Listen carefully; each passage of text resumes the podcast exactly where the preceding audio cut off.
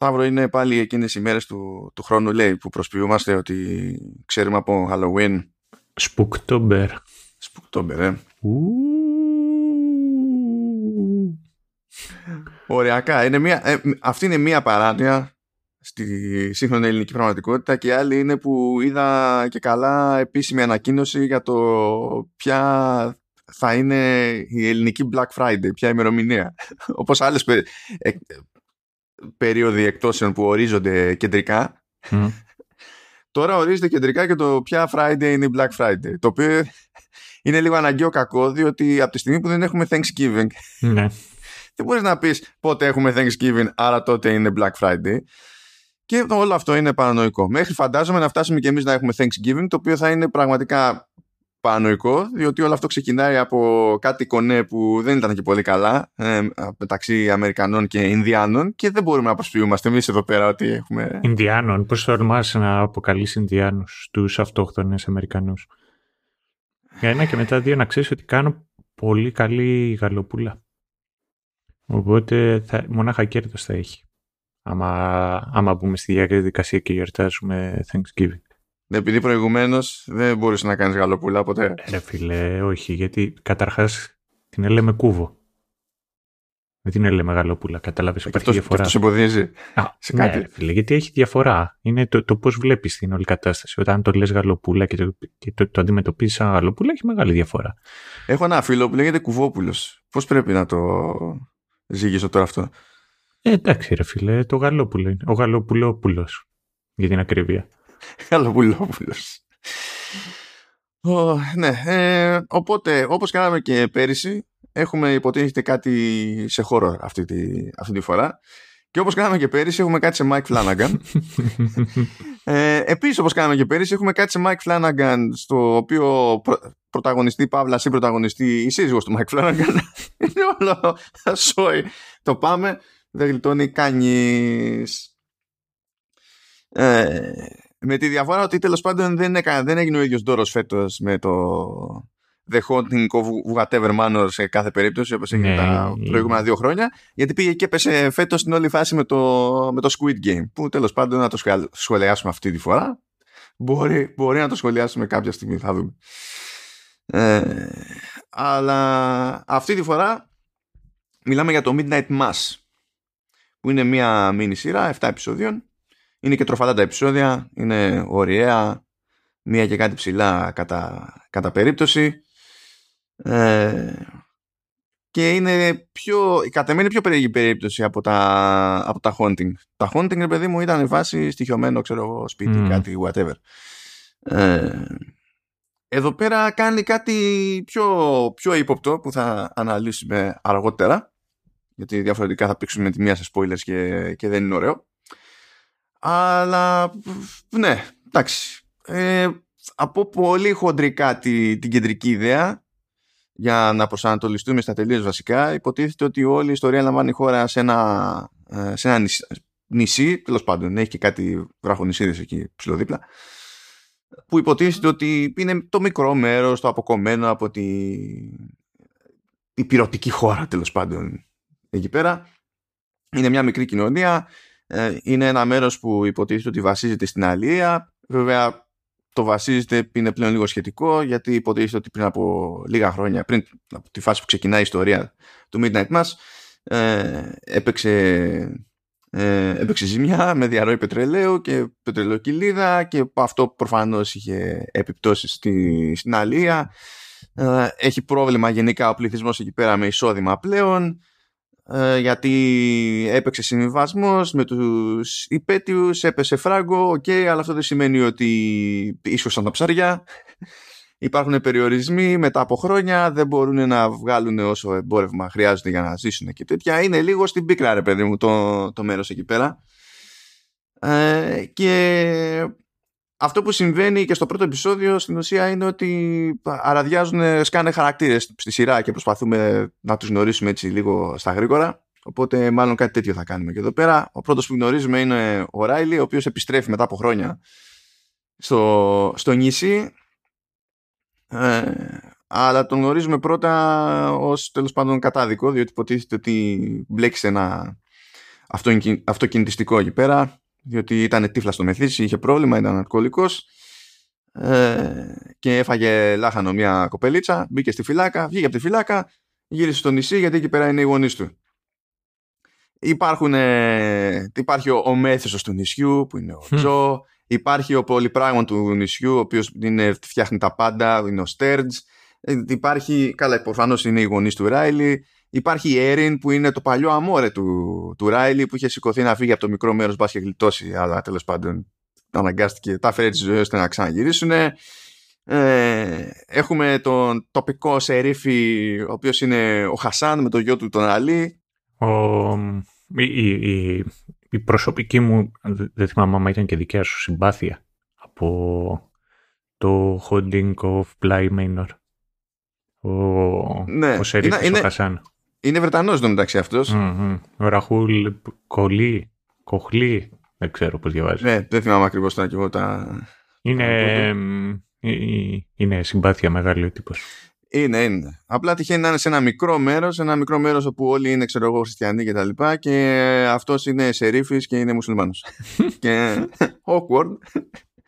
Εν τω μεταξύ νομίζω ότι σε όλο το cast ε, και σε όλους τους χαρακτήρες δηλαδή που παίζει εκεί πέρα είναι και ο μόνος που όχι απλά είναι μουσουλμάνος, αλλά δεν είναι και λευκός, τα παιδί μου. Ναι. ναι. Είναι ε, όλος όχι, super όχι, duper awkward. Είναι του δημάρχου, είναι biracial το. Ο, ο δήμαρχος με τη γυναίκα του. Ναι, ναι, ναι, σωστά. Και η γυναίκα του. Ναι, συγγνώμη, συγγνώμη. συγγνώμη. Αλλά I'm happy for you for not uh, seeing color. Ε, ε, είναι ο δήμαρχος, έχει τη γυναίκα του, έχουν την κόρη εκεί πέρα που είναι η Λίζα, η οποία είναι ανάπηρη, γιατί τη, την πέτυχε εκεί ο μέθησος του χωριού, κατά λάθος και υπήρξαν κάποια προβλήματα.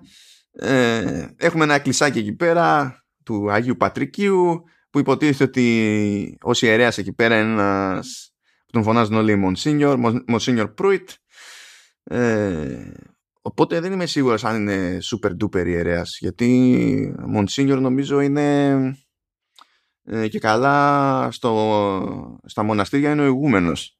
Ναι. Οπότε πρέπει να είναι κάτι, πρέπει να είναι κόμπο εκεί πέρα το ε, πράγμα. έτσι, πάει, έτσι πάει και εδώ νομίζω υπάρχει διαφορά μεταξύ άμα είσαι παντρεμένος ή όχι. Μπορεί ακόμα και να μην είσαι παντρεμένος και τότε έχεις ξέρω εγώ άλλο τίτλο. Εδώ με το ζόρι έμαθα του στρατού τους βαθμούς, οπότε ας αναπάρω. Εντάξει. Ε, και, τι άλλο, α, ναι, και άφησα νομίζω, αν δεν έχω ξεχάσει κάποιο συγκλονιστικό χαρακτήρα εκεί πέρα, ε, από, δηλαδή με ξέρεις κάτι super... Α, όχι, έχω αφήσει ψέματα. Ε, έχουμε τη Mildred, η οποία είναι μια γιαγιά εκεί πέρα που τα έχει χαμένα.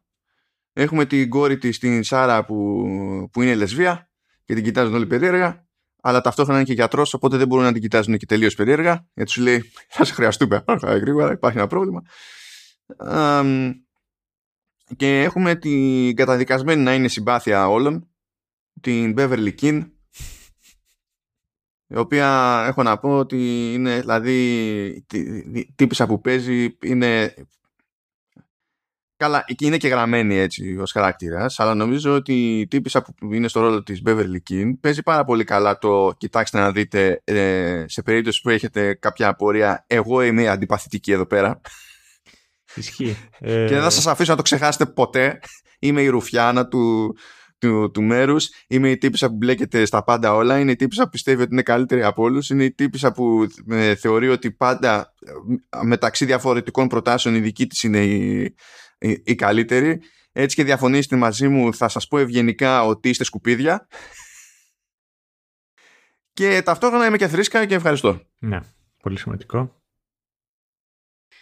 Ε, και κάπως έτσι δηλαδή έχουμε αυτούς τους περίπου γραφικούς χαρακτήρες που νομίζω ότι σε κάποιο βαθμό είναι όλοι τελείως χαρακτηριστικοί ενός μικρού μέρους δηλαδή πάντα υπάρχει και ένας από, τέτοιους, από τέτοιον τέλος πάντων σε ένα μικρό μέρος όχι απαραίτητα ακριβώς αλλά τουλάχιστον ως προς το ρόλο που έχουν να παίξουν ας πούμε τοπικά κάπως έτσι. Εδώ υποτίθεται ότι είμαστε στο Crockett Island και έτσι κι αλλιώς όλοι και όλοι, δηλαδή τώρα πρέπει να είπαμε καμιά δεκαριά άτομα ας πούμε, όλος ο πληθυσμός εκεί πέρα λέει είναι 127, που δεν καταλαβαίνετε.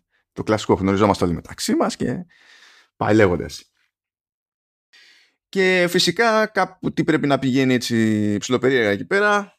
ε, και υποτίθεται ότι από τη μία έχουμε Έριν και Ράιλι που είναι μαθημένοι αλλιώς και επιστρέφουν στο μικρό μέρος. Το μικρό μέρος έχει ήδη πρόβλημα. Ε, παίζει θρησκοληψία έτσι αρκετή στο μικρό αυτό μέρος, στο Crockett Island.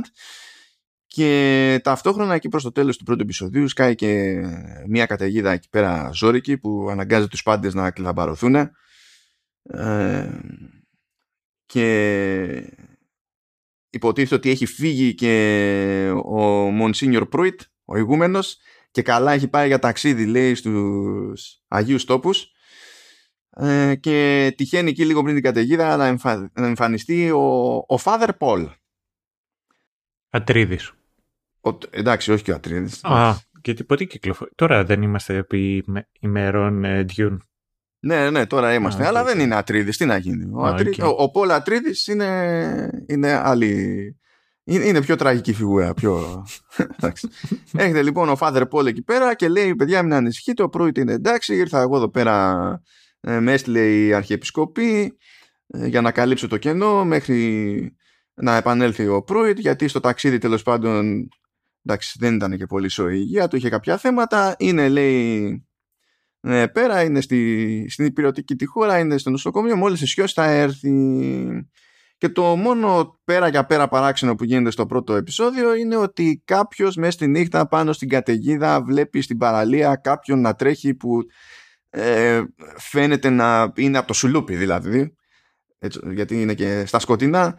Ε, φαίνεται να είναι ο Προύιτ ε, κάτι παίζει εκεί πέρα σαν να λαμπυρίζουν λίγο τα ματάκια και τα λοιπά. Και έτσι στείνεται η ατμόσφαιρα για το, από το πρώτο επεισόδιο για όλο το υπόλοιπο. Πραγματικά στο πρώτο επεισόδιο είναι, είναι τέτοιο. Είναι, είναι σαν το πρώτο τεύχος σε συλλογή Νταγκοστίνη, τιμή γνωριμίας κτλ. Ναι, ναι, ναι.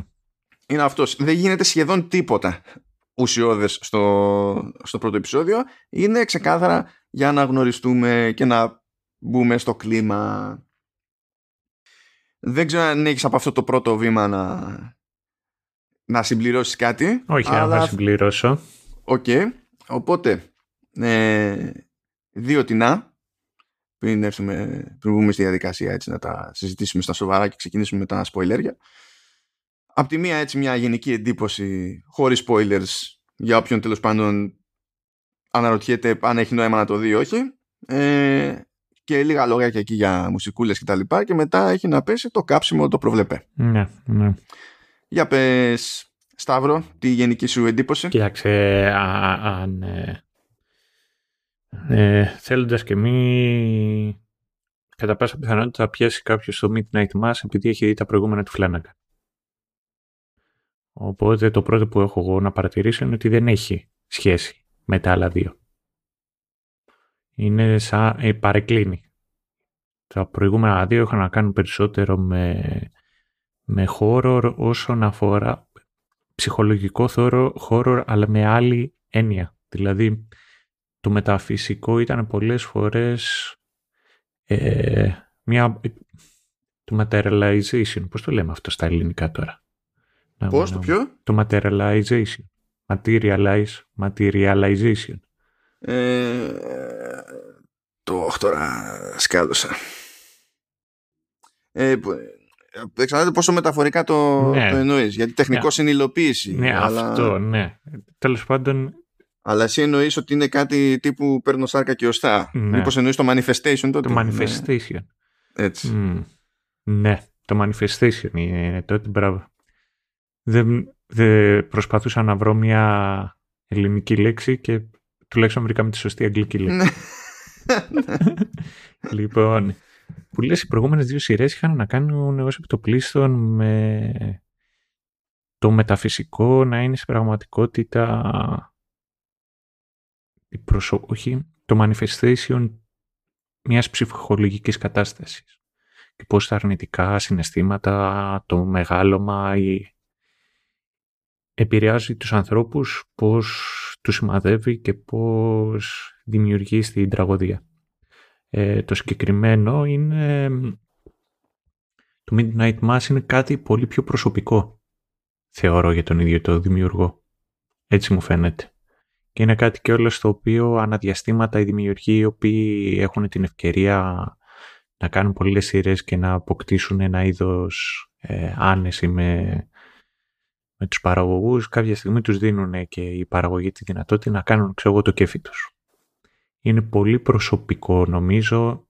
Είναι πολλές φορές στις οποίες νιώθω ότι η ίδια η σειρά είναι ένα manifestation και οι ίδιοι χαρακτήρες κάνουν κατήχηση. Όχι με την έννοια που είναι strange pan, γιατί όντως έχει να κάνει με τα θρησκευτικά, οπότε ναι, η κατήχηση χωράει, αλλά είναι περισσότερο το ότι αραδιάζουν και λένε ξεκάθαρα την άποψή τους, η οποία είναι σαν την άποψη του δημιουργού. Ε, σαν concept μου άρεσε. Συνεχίζω και πιστεύω το ότι αν κάποιος θέλει να δει μία σειρά του Flanagan από αυτές τις τρεις συνεχίζω και έχω πιο ψηλά το Haunting of Hill House. Αλλά είναι ιδιαίτερο και το Midnight Mass. Αρκεί όποιος μπει να μην περιμένει το κλασικό action horror. Όχι, δεν υπάρχει καθόλου. Δεν, προσπαθεί καν βασικά. Mm. Ε, ε, εγώ σφίγγομαι λίγο με το Midnight Mass, διότι αν το δω καθαρά, ρε παιδί μου, ως σειρά, ε, θεωρώ ότι έχει, ότι έχει προβλήματα. Έχει ξεκάθαρα προβλήματα αριθμού και όχι επειδή δεν, δεν προσπαθεί να έχει δράση. Ε, το οποίο μου κάθεται λίγο περίεργα δεδομένου ότι είναι 7 επεισόδια. Είναι, είναι μικρότερο και από τα Haunting και τα δύο δηλαδή. Ε, αλλά ώρες ώρες παραπάει αργά χωρίς να υπάρχει κάποιος λόγος ρε παιδί μου δηλαδή μπορείς να κόψεις κομμάτια ολόκληρα από τα 7 αυτά επεισόδια και πάλι νομίζω να, να είσαι ok. Και δεν με πειράζει το μπλα μπλα γιατί έχει πολύ φιλοσοφία μέσα στο πράγμα.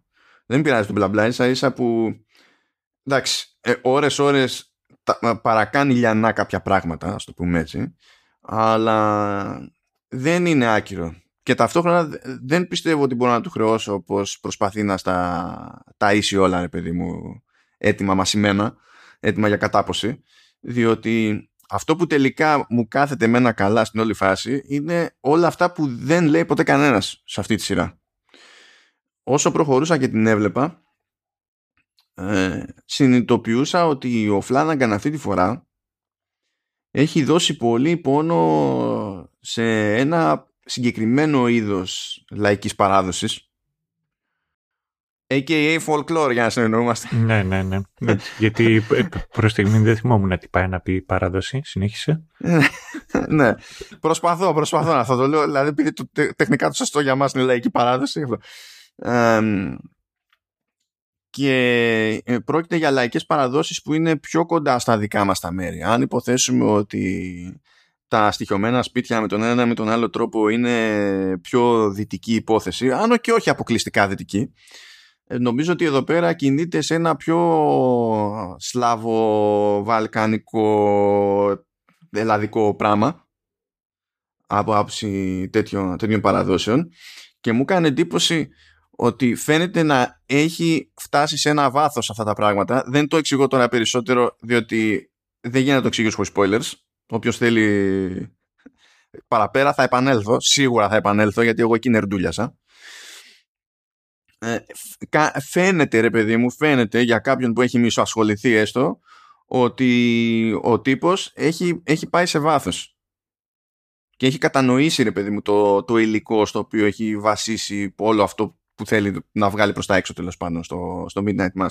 Και μου κάνει φοβερή εντύπωση διότι αυτές οι παραδόσεις οποίες χτίζει την ιστορία είναι παραδόσεις πάνω στις οποίες έχουν ε, χτιστεί πολλά πράγματα σε μικρή και μεγάλη οθόνη αλλά ε, συνήθως πατάνε στις πιο δυτικές ερμηνείες των ίδιων παραδόσεων ενώ ο Φλάναγκαν όχι Μ' αρέσει ο τρόπος, το, το mental gymnastic για να πεις αυτό το οποίο θες να πεις, χωρίς να πεις αυτό το οποίο δεν πρέπει να πεις. Ε, αλλά τι, το ε, καταλαβαίνω. Ναι.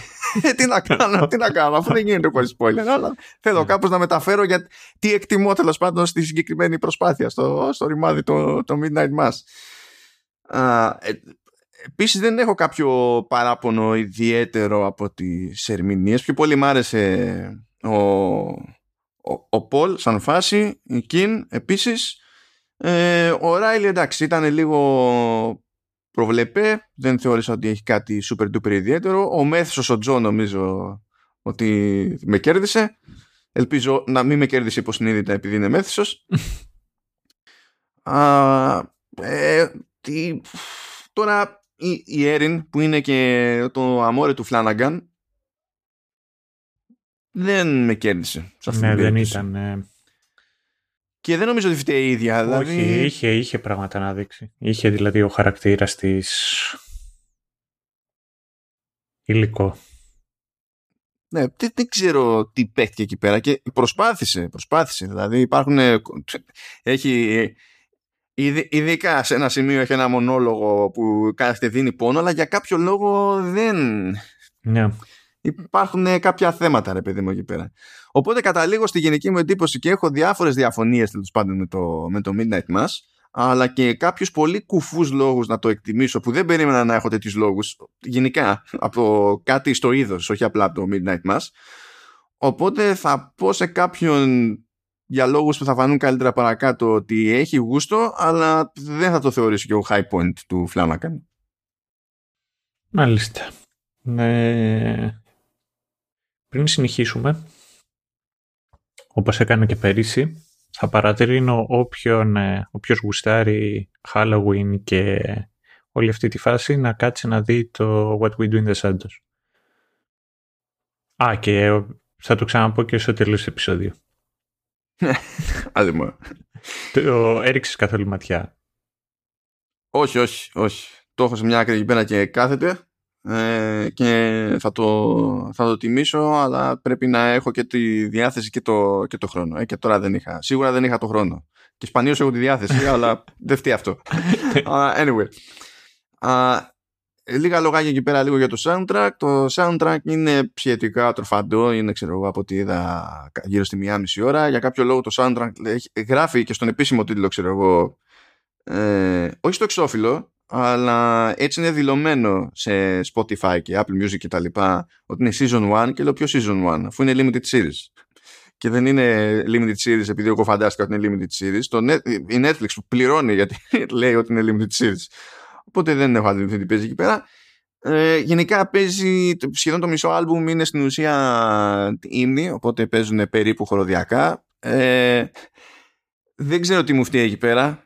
Ε, πρέπει να είναι κάποιο κόμπλεξ που ανακάλυψα τώρα. Παρότι εγώ δεν είμαι ιδιαίτερα θρήσκος ακούω αυτού του αμερικανικού τύπου ε, ύμνους ε, που είναι και η πώς να σου πω η λευκού αμερικανικού τύπου ύμνη Ναι, κατάλαβα τι θέλεις να πεις. Ναι. ε, που δεν, είναι σαν να είναι αδύνατο να, να συγκλονιστώ δηλαδή μπορώ να ακούσω ε, από τους μαύρους που είναι κα, τελείως άλλα ντάλλα με αυτό που έχουμε συνηθίσει και να το κατανοήσω καλύτερα γιατί είναι έτσι και να βρω και το, το θετικό στην όλη υπόθεση και σε καλλιτεχνικό επίπεδο ε, επιπλέον.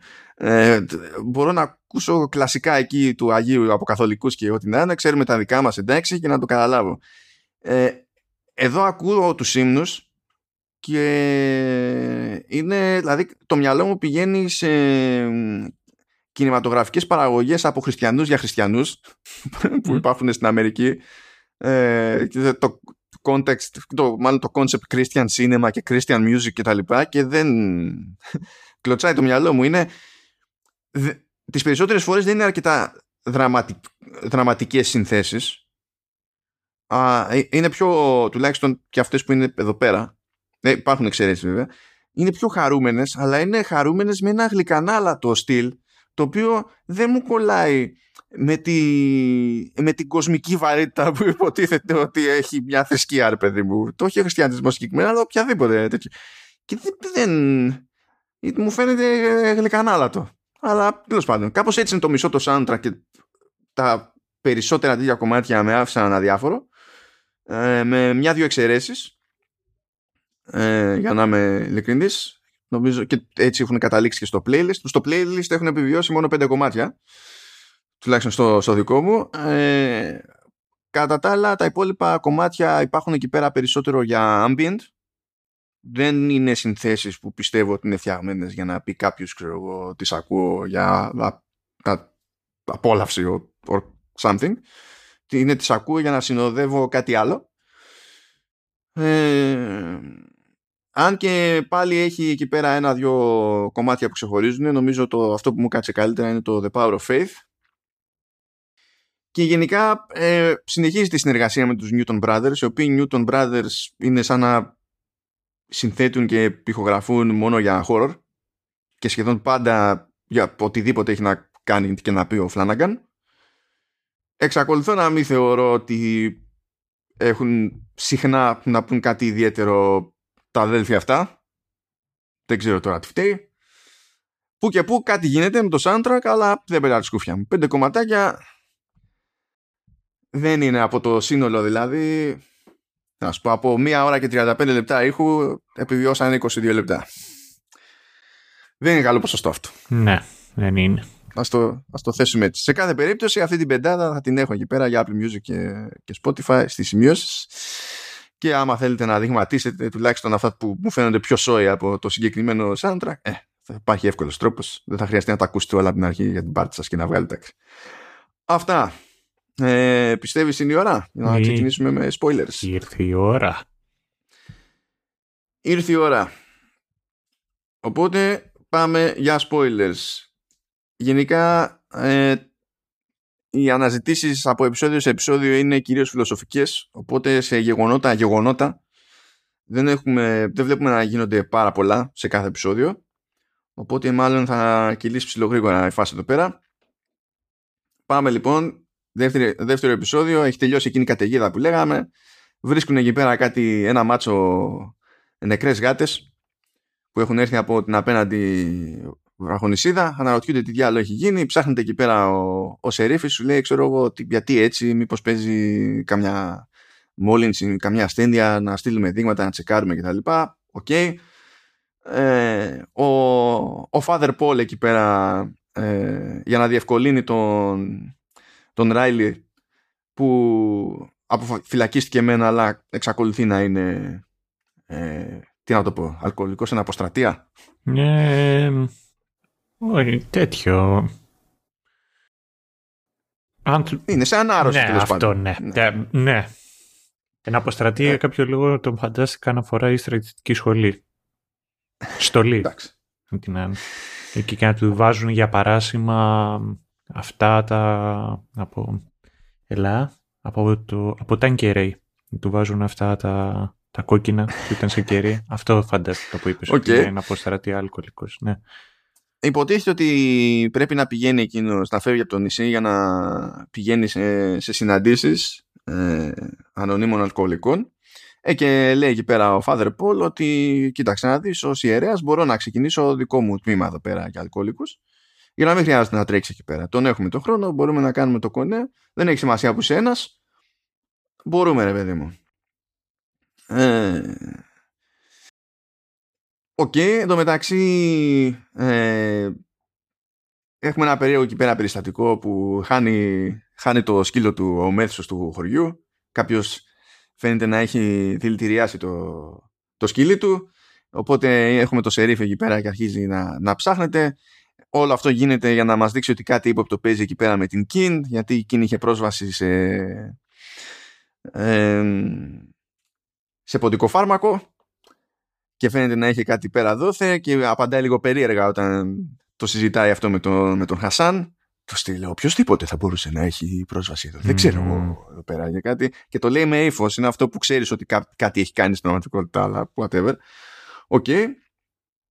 Ο Πολ επίσης, ε, ως φρέσκος ιερέας εκεί πέρα, προσπαθεί να εστιάσει όπου μπορεί να εστιάσει και παίρνει σειρά η Λίζα, που είναι ανάπηρη κοπέλα, αλλά ασχολείται και με τον Τζο που και αυτός έχει πρόβλημα που είναι, είναι ο μέθυσος του χωριού όπως είπαμε και είναι και εκείνος που στην ουσία ε, είναι ο λόγος που η Λίζα η κοπέλιτσα εκεί κατέληξε ανάπηρη εστιάζει και στη Μίλντρεντ που είναι η γιαγιά εκεί που τα έχει χαμένα αλλά και στη Σάρα. Στη Σάρα δεν είναι ξεκάθαρο εκεί τι υποτίθεται, τι δικαιολογία και καλά έχει για να ασχοληθεί τόσο με τη Σάρα. Δηλαδή νομίζω ότι το μόνο πράγμα που αφήνεται περιθώριο να σκεφτεί κάποιος είναι ότι ίσως να εστιάζει επειδή ξέρει ότι ε, είναι λεσβία, είναι γνωστό στην τοπική κοινωνία ότι είναι λεσβία, την αντιμετωπίζουν λίγο περίεργα, ίσως τέλος πάνω να έχει νόημα, whatever. Εντάξει. Ε, τη, τη νύχτα εντωμεταξύ βλέπουμε ότι κάτι σκοτώνει, κάτι μάλλον τερατώδες σκοτώνει τον Μπούλ, ο οποίος είναι ένας τελείως περιφερειακός χαρακτήρας. Είναι, το, είναι ο πρεζέμπορας περιοχής. Είναι το βαποράκι. Ναι, ο οποίος ασχολείται με high class προϊόν, ε, χόρτο, μέχρι εκεί φτάνει. εκεί είναι. Ε, βλέπουμε ότι γίνεται και λειτουργία και στη λειτουργία εκεί πέρα ε, σκάει ο Πολ και λέει στη Λίζα που είναι ανάπηρη «Γεια σου από το καρότσι». Σου λέει, τον κοιτάζει μια άλλη περίεργα, σου λέει τι, ε, «Πας καλά, πάτερ». Και λέει «Όχι, όχι, σήκω». Και σηκώνεται. Και φυσικά φρικάρουν όλοι. Όπως είναι προβλέψιμο. Και συνεχίζουμε και αρχίζει η φάση και γίνεται περίεργη στο χωριό, ας το πούμε έτσι. Δηλαδή έχουμε ε, στο πρώτο επεισόδιο είχαμε κάτι να κυκλοφορεί που δεν ξέρουμε τι είναι και λαμπύριζε το μάτι. Στο δεύτερο επεισόδιο έχουμε ένα κάτι μάλλον το ίδιο πράγμα να σκοτώνει κάποιον. Έχουμε μια ανάπηρη να πάβει να είναι ανάπηρη και λες Είχαμε και ανθρώπους να λένε ότι βλέπουν με μεγάλα άλμπατρος να πετάνε και ότι αυτό είναι κακό σημάδι. Εντάξει, αυτά είναι τα και καλά ε, οι προκαταλήψεις, παιδί μου, της κοινότητας των ψαράδων. Ναι, ναι. Λένε διάφορα τέτοια. Και για το χρώμα που έχει ο ουρανός και ότι στην αυγή το... Έχει, έχει κάτι τέτοια. Πάμε στο, στο τρίτο. Στο τρίτο μπαμ μπαμ ε, αρχίζουμε και βλέπουμε τι έγινε με τον Προύιτ. Ο οποίος Προύιτ πήγε όντως τον... Βλέπουμε λοιπόν ότι τα είχε ψιλοχάμενα, βλέπουμε ότι έφυγε από το, από το group κατέληξε να βγει μόνος σου στην έρημο. Δεν ξέρω πώς βγαίνει κατά λάθο στην έρημο, ακόμα και αν φύγεις από το group. Δηλαδή, πώς λες, παίρνω μια γραμμή και προχωράω προς πάνω στην κατεύθυνση και ό,τι γίνει και δεν σου κάνει ναι. τίποτα εντύπωση στη διαδρομή. Δεν ξέρω, αλλά τέλος πάντων, ακόμα και αν τα έχεις χαμένα. Αλλά τέλος πάντων, καταλήγει στη, ναι, στην έρημο, παίζουν κάτι παραλληλισμοί εκεί πέρα με το, με το χρόνο που πέρασε ο Ιησούς στη, στην έρημο. Βλέπουμε ότι βρίσκει μια σπηλιά, για να σωθεί από αμμοθίελα μπαίνει στη σπηλιά είναι στα, στα σκοτάδια κάτι υπάρχει εκεί πέρα. Ε, βλέπουμε ότι αυτό που υπάρχει εκεί πέρα το αντιλαμβάνεται ως ας το πούμε άγγελο. Ο άγγελος τον σκοτώνει κρίμα. Του, του ρουφάει εκεί πέρα το αίμα αλλά μετά του δίνει και μια τζούρα από το δικό του το αίμα και βλέπουμε ότι ε, ο Προύιτ μετά από άγνωστο χρονικό διάστημα ανασταίνεται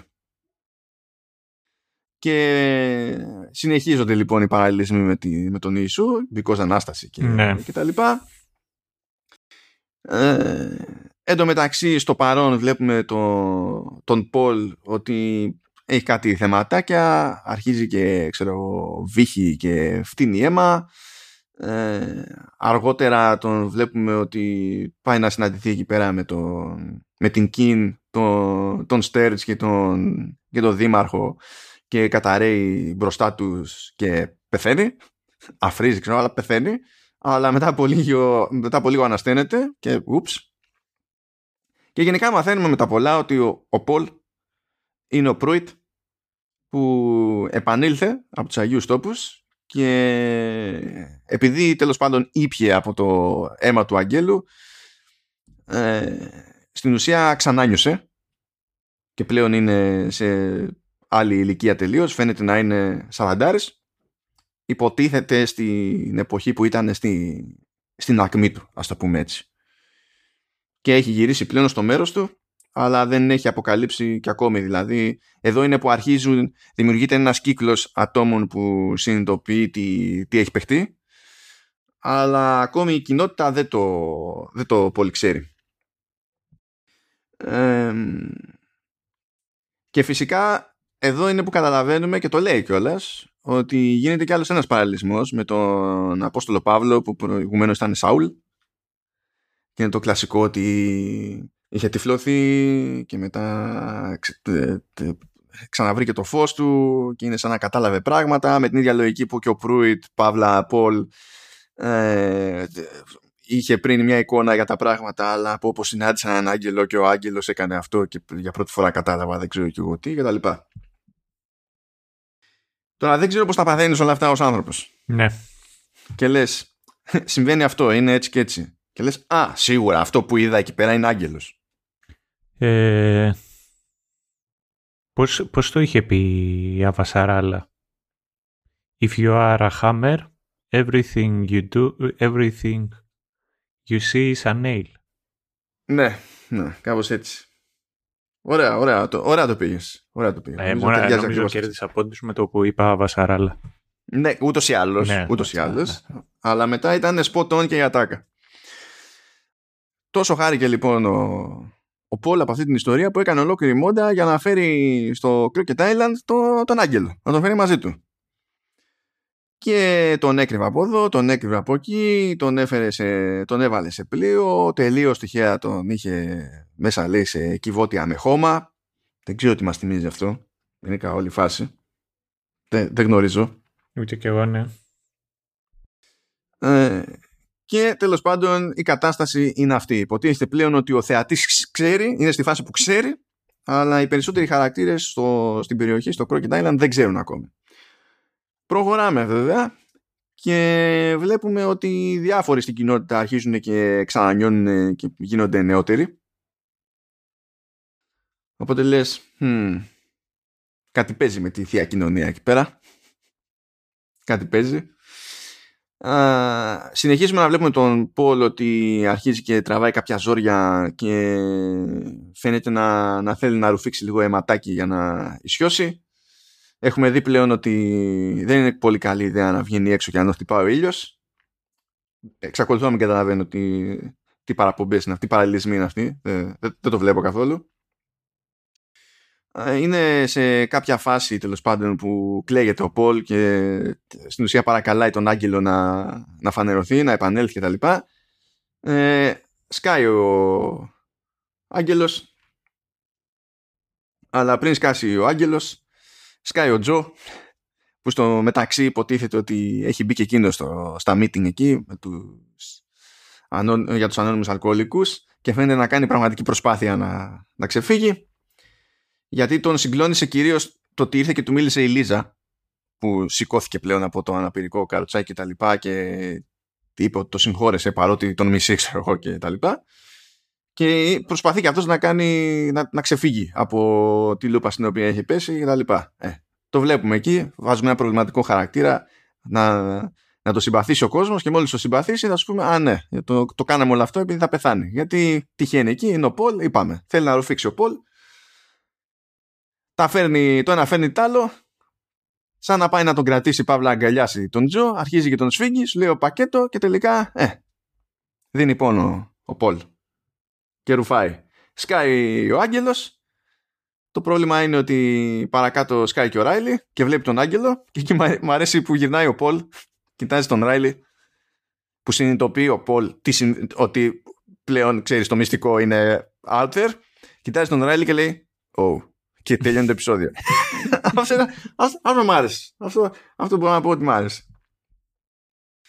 Ε, όπως αντιλαμβάνεστε γενικά η κοινότητα πλέον μετά από την όλη ιστορία με τη Λίζα και τα λοιπά είναι σε mood ε, ε, χριστιανισμός ε, σύγχρονα θαύματα πίστη let's do it σε τέτοιο βαθμό που ακόμη και ο γιος του, του Χασάν που προσευχόντουσαν μαζί στην αρχή ο, ο Αλή αρχίζει και σφίγγεται και σου λέει κάτι παίζει εδώ και μήπως να πάω στη λειτουργία και διάφορα τέτοια Τέλος πάντων, συνεχίζουμε όμως. Προχωράνε τα, τα πράγματα. Ε, μαθαίνουμε ότι ο, ο Ράιλι λείπει για μερικές μέρες, δεν ξέρει κανένας τι έχει παιχτεί. Ε, επειδή δεν μπορεί να κάνει λειτουργία μέρα μεσημέρι, ο Πολ το γυρνάει σε νυχτερινή λειτουργία, εξού και Midnight Mass. Βγάζει ένα λόγο περίεργο εκεί πέρα, αρχίζει και λέει για το στρατό του Θεού. Ποτέ δεν είναι κακό σημάδι αυτό. Όχι, ποτέ. ποτέ. Βασικά έχεις πολύ καιρό να πας στην εκκλησία, γι' αυτό σου κάνει εντύπωση. Ε, Παρ' όλα αυτά, τουλάχιστον έπεσα μέσα ότι δεν είναι ποτέ καλό σημάδι αυτό. Μου έχει μείνει κάτι χρήσιμο δηλαδή από τις φορές που θυμάμαι. Ε, ε, θέλω να πω εδώ πέρα ότι μου έκανε εντύπωση που ο, στο, στο κήρυγμά του ο Πολ κάνει λόγο για passion, για τα πάθη και δίνει το σωστό ορισμό για τη λέξη πάθος. Και εδώ ευχαριστώ, ευχαριστώ Φλάναγκαν. Ευχαριστώ.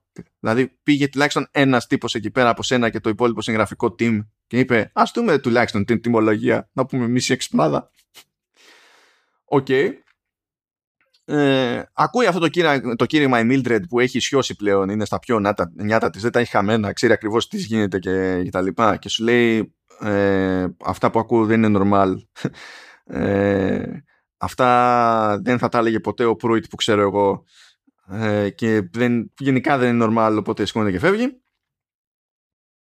Ε, και εδώ μεταξύ βλέπουμε προχωράει το πράγμα και εμφανίζεται ο Ράιλι να κάνει μια επίσκεψη στην Έριν και λέει έλα μαζί μου να πάμε μια βαρκάδα και θα σου πω μια ιστορία. Ε, ψάχνει εκεί πέρα η Έριν, σου λέει τώρα γιατί με έχεις φέρει εδώ πέρα, για το στυλ δεν μπορώ να πάω πουθενά, ξέρω εγώ και ό,τι να είναι και τα λοιπά. Δεν ξέρει τι να υποθέσει. Και λέει θα σου πω μια ιστορία, ε, θα ακουστεί αδιανόητη, ε, αλλά α, τουλάχιστον ακουσέ τη. Και μετά τώρα θα την πιστέψεις, θα την πιστέψεις άλλο, άλλο καπέλο. Τουλάχιστον ακούσέ τη. Και στην ουσία βλέπουμε ε, ένα από τα high points της σειράς για μένα. Είναι, μας γυρνάει στην ουσία εκεί πέρα που ο Πολ έχει πιάσει τα πράσα, το, ο Πολ μάλλον, ο, ο Ράιλι έχει πιάσει στα πράσα τον Πολ και πετυχαίνει και τον Άγγελο, ο οποίος τον βλέπεις και μοιάζει με δαίμονα, έχει φτερά, έχει φτερά τύπου νυχτερίδας και λες πιο πιθανό να είναι ο Batman παρά Άγγελος. Αλλά τέλος πάντων, ok. Okay.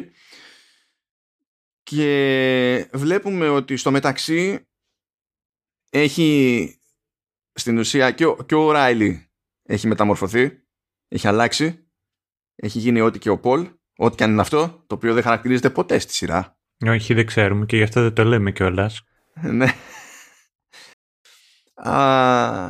και αφού επανέρχεται, ξεκινάει μια κουβέντα. Εν τω μεταξύ, εκεί συνειδητοποιούμε ότι και η Κιν και οι υπόλοιποι ε, ξέρουν ακριβώς τι είναι ο Πολ, διότι δεν σκαλώνουν με το ότι κάποιος έφαγε λάχανο τον Τζο. Δεν σκαλώνουν με το ότι φύτρωσε το τερατάκι. Ε, δεν σκαλώνουν με τίποτα. Είναι εκεί πέρα και βοηθούν τον Πολ. Διότι έχουν πιστέψει, ρε παιδί μου, την όλη φάση ότι όλο αυτό είναι κάποιο θείο έργο που τρέχει και, και τα λοιπά. Την έχουν δει. Και ξεκινάει και κάνει μια κουβέντα ο, ο Πολ με τον Ράιλι για τη σημασία όλων αυτών. Ε, παίζει πολύ γενικά φιλοσοφία σε αυτό, το, σε αυτό το διάλογο. Θα μπορούσε να είναι πιο καλογραμμένο αυτό το, το παρεδώσε αλλά ήταν αρκετά ok ώστε να μου μείνει στο μυαλό ότι είναι πιο ξεκάθαρο και λέει χαρακτηριστικά γενικά από όλο ότι για τον ρωτάει ο άλλος λέει τώρα μετά από όλα αυτά θα κάνουμε και καλά meeting και εννοεί το AA meeting για τους αλκοολικούς. Ε, και λέει we're having the meeting και ότι σου υπόσχομαι από όλη την ειλικρίνεια ό,τι και να με ρωτήσεις θα, θα, θα σου απαντήσω ε, δεν θα σου κρύψω τίποτα. Και από τον τρόπο τον οποίο μιλάει ο Πολ βλέπουμε πως έχει μπει στη διαδικασία να δικαιολογήσει στον εαυτό του όλα αυτά που κάνει. Αλλά και το πλάνο που έχει αυτό το θείο δώρο που θεωρεί ότι ε, παρέλαβε ο ίδιος εκείνη τη σπηλιά ε, ότι είναι κάτι που έχει νόημα να μοιραστεί με την τοπική κοινωνία και αργότερα να το μοιραστεί και παρά έξω όσο μπορεί, με όσους περισσότερους ανθρώπους μπορεί. Υπάρχει πλάνο στη, στην ουσία, δεν είναι τυχαίο ότι δεξιά και αριστερά όλοι ξανανιώνουν, μαυρίζει το μαλάκι, ισιώνει το δερματάκι κτλ. Διότι ρίχνει κάτι τζούρες από το, από το αιματάκι εκεί στη Θεία Κοινωνία. Έτσι πηγαίνουν ε, αυτά τα, τα πράγματα. Βλέπουμε τον, τον Ράιλι να αντιστέκεται στη, στη λογική αν και σε κάποια σημεία αρχίζει και λυγίζει. Δεν θα πιάσουμε την αμπελοφιλοσοφία τώρα. Τα έχουμε, γενικά παίζει πολύ φιλοσοφία για μετά, γι' αυτό τα αφήνουμε στο τέλος. Αλλά διηγείται τα πάντα όλα ακριβώς στην Ράιλι. Η Ράιλι δεν το παίρνει αυτό σοβαρά. Στην Έριν. Είδες Έριν και Ράιλι, όλα τα μπερδεύω. Ακόμα και σημειώσεις μου, όλα τα μπερδεύω αυτά. Είναι πότε ήταν που κάναμε πάλι παρόμοιο επεισόδιο και εγώ έλεγα μονίμω το λάθος όνομα. Ε, δεν θυμάμαι. Ναι. αλλά θυμάμαι ότι έχει γίνει, αλλά δεν θυμάμαι σε ποια σειρά είναι και στη Βαρκάδα λοιπόν, λέει ο Ράιλι στην Έριν όλη αυτή την ιστορία. Ε, δεν το παίρνεις σοβαρά η, η Έριν, σου λέει ό,τι θέλεις, ό,τι βοήθεια χρειάζεσαι, εγώ είμαι εδώ πέρα. Ε, και, και, και, και, και, και. Και συνειδητοποιούμε ότι όλο αυτό είναι κάτι σαν αποχαιρετιστήριο από την πλευρά του, του Ράιλι διότι έχει φροντίσει να είναι εκεί πέρα όχι για να μην μπορεί να την κάνει η Έριν αλλά να μην μπορεί να την κάνει ο ίδιος να μην μπορεί να αποφύγει την ανατολή του ηλίου Mm. και με το που σκάει η ανατολή του ηλίου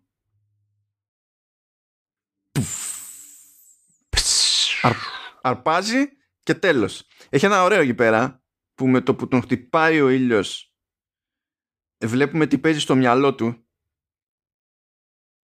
Πάνω τη, τη- τη- στη στιγμή που, που πεθαίνει και είναι μια πολύ πο- πολύ ήρεμη, απλή ας πούμε και όμορφη στιγμή που έχει μες στο, μες στο μυαλό του. Είναι ότι πηγαίνει εκεί πέρα που πήγε και η κοπέλα που σκότωσε με το αυτοκίνητο. Και ότι επιτέλους θα, θα, θα βρει την ηρεμία του όπου και αν είναι να τη βρει τέλος πάντων. Ε, και μετά κάνει cut και βλέπουμε ότι γίνεται στην πραγματικότητα που έχει λαμπαδιάσει και ακούμε τη- την Έριν να έχει πήξει το ρουλιαχτό διότι είναι προβλεπέ. Ναι. Όταν, όταν το παθαίνεις όλο αυτό ρε παιδί μου και το ζεις μπροστά σου. Και εκεί είναι λοιπόν που έχουμε έξτρα χαρακτήρα που συνειδητοποιεί ακριβώς τι γίνεται και ανεβάζουν ταχύτητα λίγο οι εξέλιξεις γιατί δύο επεισόδια μας έχουν μείνει σε αυτή τη, σε αυτή τη σειρά πλέον.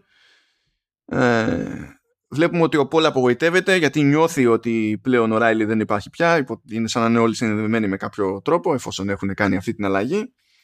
Και είναι απογοητευμένος γιατί δεν ήθελε να τον αναγκάσει να το αποδεχτεί αυτό το πράγμα. Ήθελε να τον οθήσει να το πιστέψει όλο αυτό. Γι' αυτό δεν, προ- δεν προσπάθησε να τον περιορίσει ενώ θα ο- όπως η Κίν ας πούμε η Κίν σου έλεγε ότι πως τολμάει και τέτοιο θείο δώρο και δεν πετάει τη σκούφια του ας πούμε και άμα τον αφήσουμε να φύγει από εδώ πέρα θα μπορέσει να πάει να μας καρφώσει ξέρω εγώ οπουδήποτε κτλ. Ενώ ο Πολ ήταν σε άλλη φάση. Ε, ξεφεύγει τώρα η Κίν όλο και περισσότερο. Δεν υπάρχουν λόγια για το πόσο ε, by design αντιπαθητικός χαρακτήρας είναι η Κίν. Είναι εκπληκτικά δηλαδή σκουπίδι και τώρα Ναι. ε, στραβώνει που, στραβώνει που ο Ράιλι προτίμησε να πεθάνει από το ε, να εκτιμήσει αυτό που του έδωσε ο Πολ ας πούμε. Anyway, Ράιλι, ε, Mildred, γιαγιά και η Σάρα που είναι η γιατρίνα εκεί πέρα ενώνουν τις δυνάμεις τους. Δεν έχουν ακόμη super duper ε, καθαρή εικόνα για την κατάσταση αλλά καταλαβαίνουν ότι κάτι παίζει. Βλέπουν ότι ε, άμα έχουν πάρει αίμα από κάπου και το αφήσουν στον ήλιο γίνεται λίγο πυροτέχνημα το, το αίμα. Προσπαθούν να μπλέξουν λίγο εκεί πέρα και το, και το σερίφι η- που δεν τα πιστεύει όλα αυτά, σου λέει, τι μου λέτε είσαι τρελή. Η Έριν λέει κάτι φούμαρα εκεί στην οικογένεια του Ράιλι μήπως και τους οθήσει να φύγουν από το νησί για να, για να γλιτώσουν. Βέβαια έχουν φροντίσει εκεί πέρα οι θυσκόληπτοι του, του μέρους ε, να μην υπάρχουν δρομολόγια να μην υπάρχει αρκετό ρεύμα, να μην υπάρχουν ε, πολλά πραγματάκια. Και λέει εδώ πέρα είναι και Μεγάλη Παρασκευή. Θα μαζευτούμε όλοι στην εκκλησία. Γίνεται λόγος για κάτι συγκλονιστικό που θα γίνει τώρα. Κάτι λέει μα έχουμε κι άλλο θαύμα. Και έχει οργανωθεί στην ουσία και εκείνη που τους λέει όλο το σχέδιο πλέον ο Πολ έχει οργανωθεί μια ομαδική αυτοκτονία. Σου λέει θα σερβίρετε θα σας σερβίρουμε και κάνουν και επίδειξη πρώτα. Ε, θα σας σερβίρουμε ποντικό φάρμακο θα πεθάνετε αλλά επειδή είναι jacked η θεία κοινωνία ε, θα, θα επανέλθετε και πλέον θα είστε σε ένα άλλο επίπεδο. Ε, με, το, με το Θεό θα έχετε θα ξεπεράσει το, το εμπόδιο του θανάτου και τα λοιπά και τα λοιπά. Και τώρα παρανοϊκά πράγματα και ξεκινάει αρκετοί κάνουν το βήμα ακόμη και ο, και ο γιος του Χασάν. Κάτι που δεν ευχαριστεί ιδιαίτερα τον Χασάν προφανώς. Ε, κάνουν αρκετοί το βήμα αλλά επειδή ο Χασάν έχει προλάβει και έχει πυροβολήσει τον Πολ ε, δεν καταφέρνει ο Πολ να το κουμαντάρει το θέμα έτσι όπως ήλπιζε. Γιατί ξέρει Μμμ. ότι αφού γίνει η αλλαγή αφού αλλάξουν, ας πούμε, αναστηθούν παύλα μεταμορφωθούν οι, οι υπόλοιποι ε, εκείνη την ώρα έχουν δίψα για αίμα και δεν την κουμαντάρουν. Και ήθελε να είναι εκεί ώστε να τους βοηθήσει να την κουμαντάρουν. Επειδή όμως έφαγε μια σφαίρα εκεί στο κεφάλι, μέχρι να ισιώσει δεν μπορούσε να κάνει τίποτα. Θέλει λίγο το χρόνο του για να κάνει το παιδί.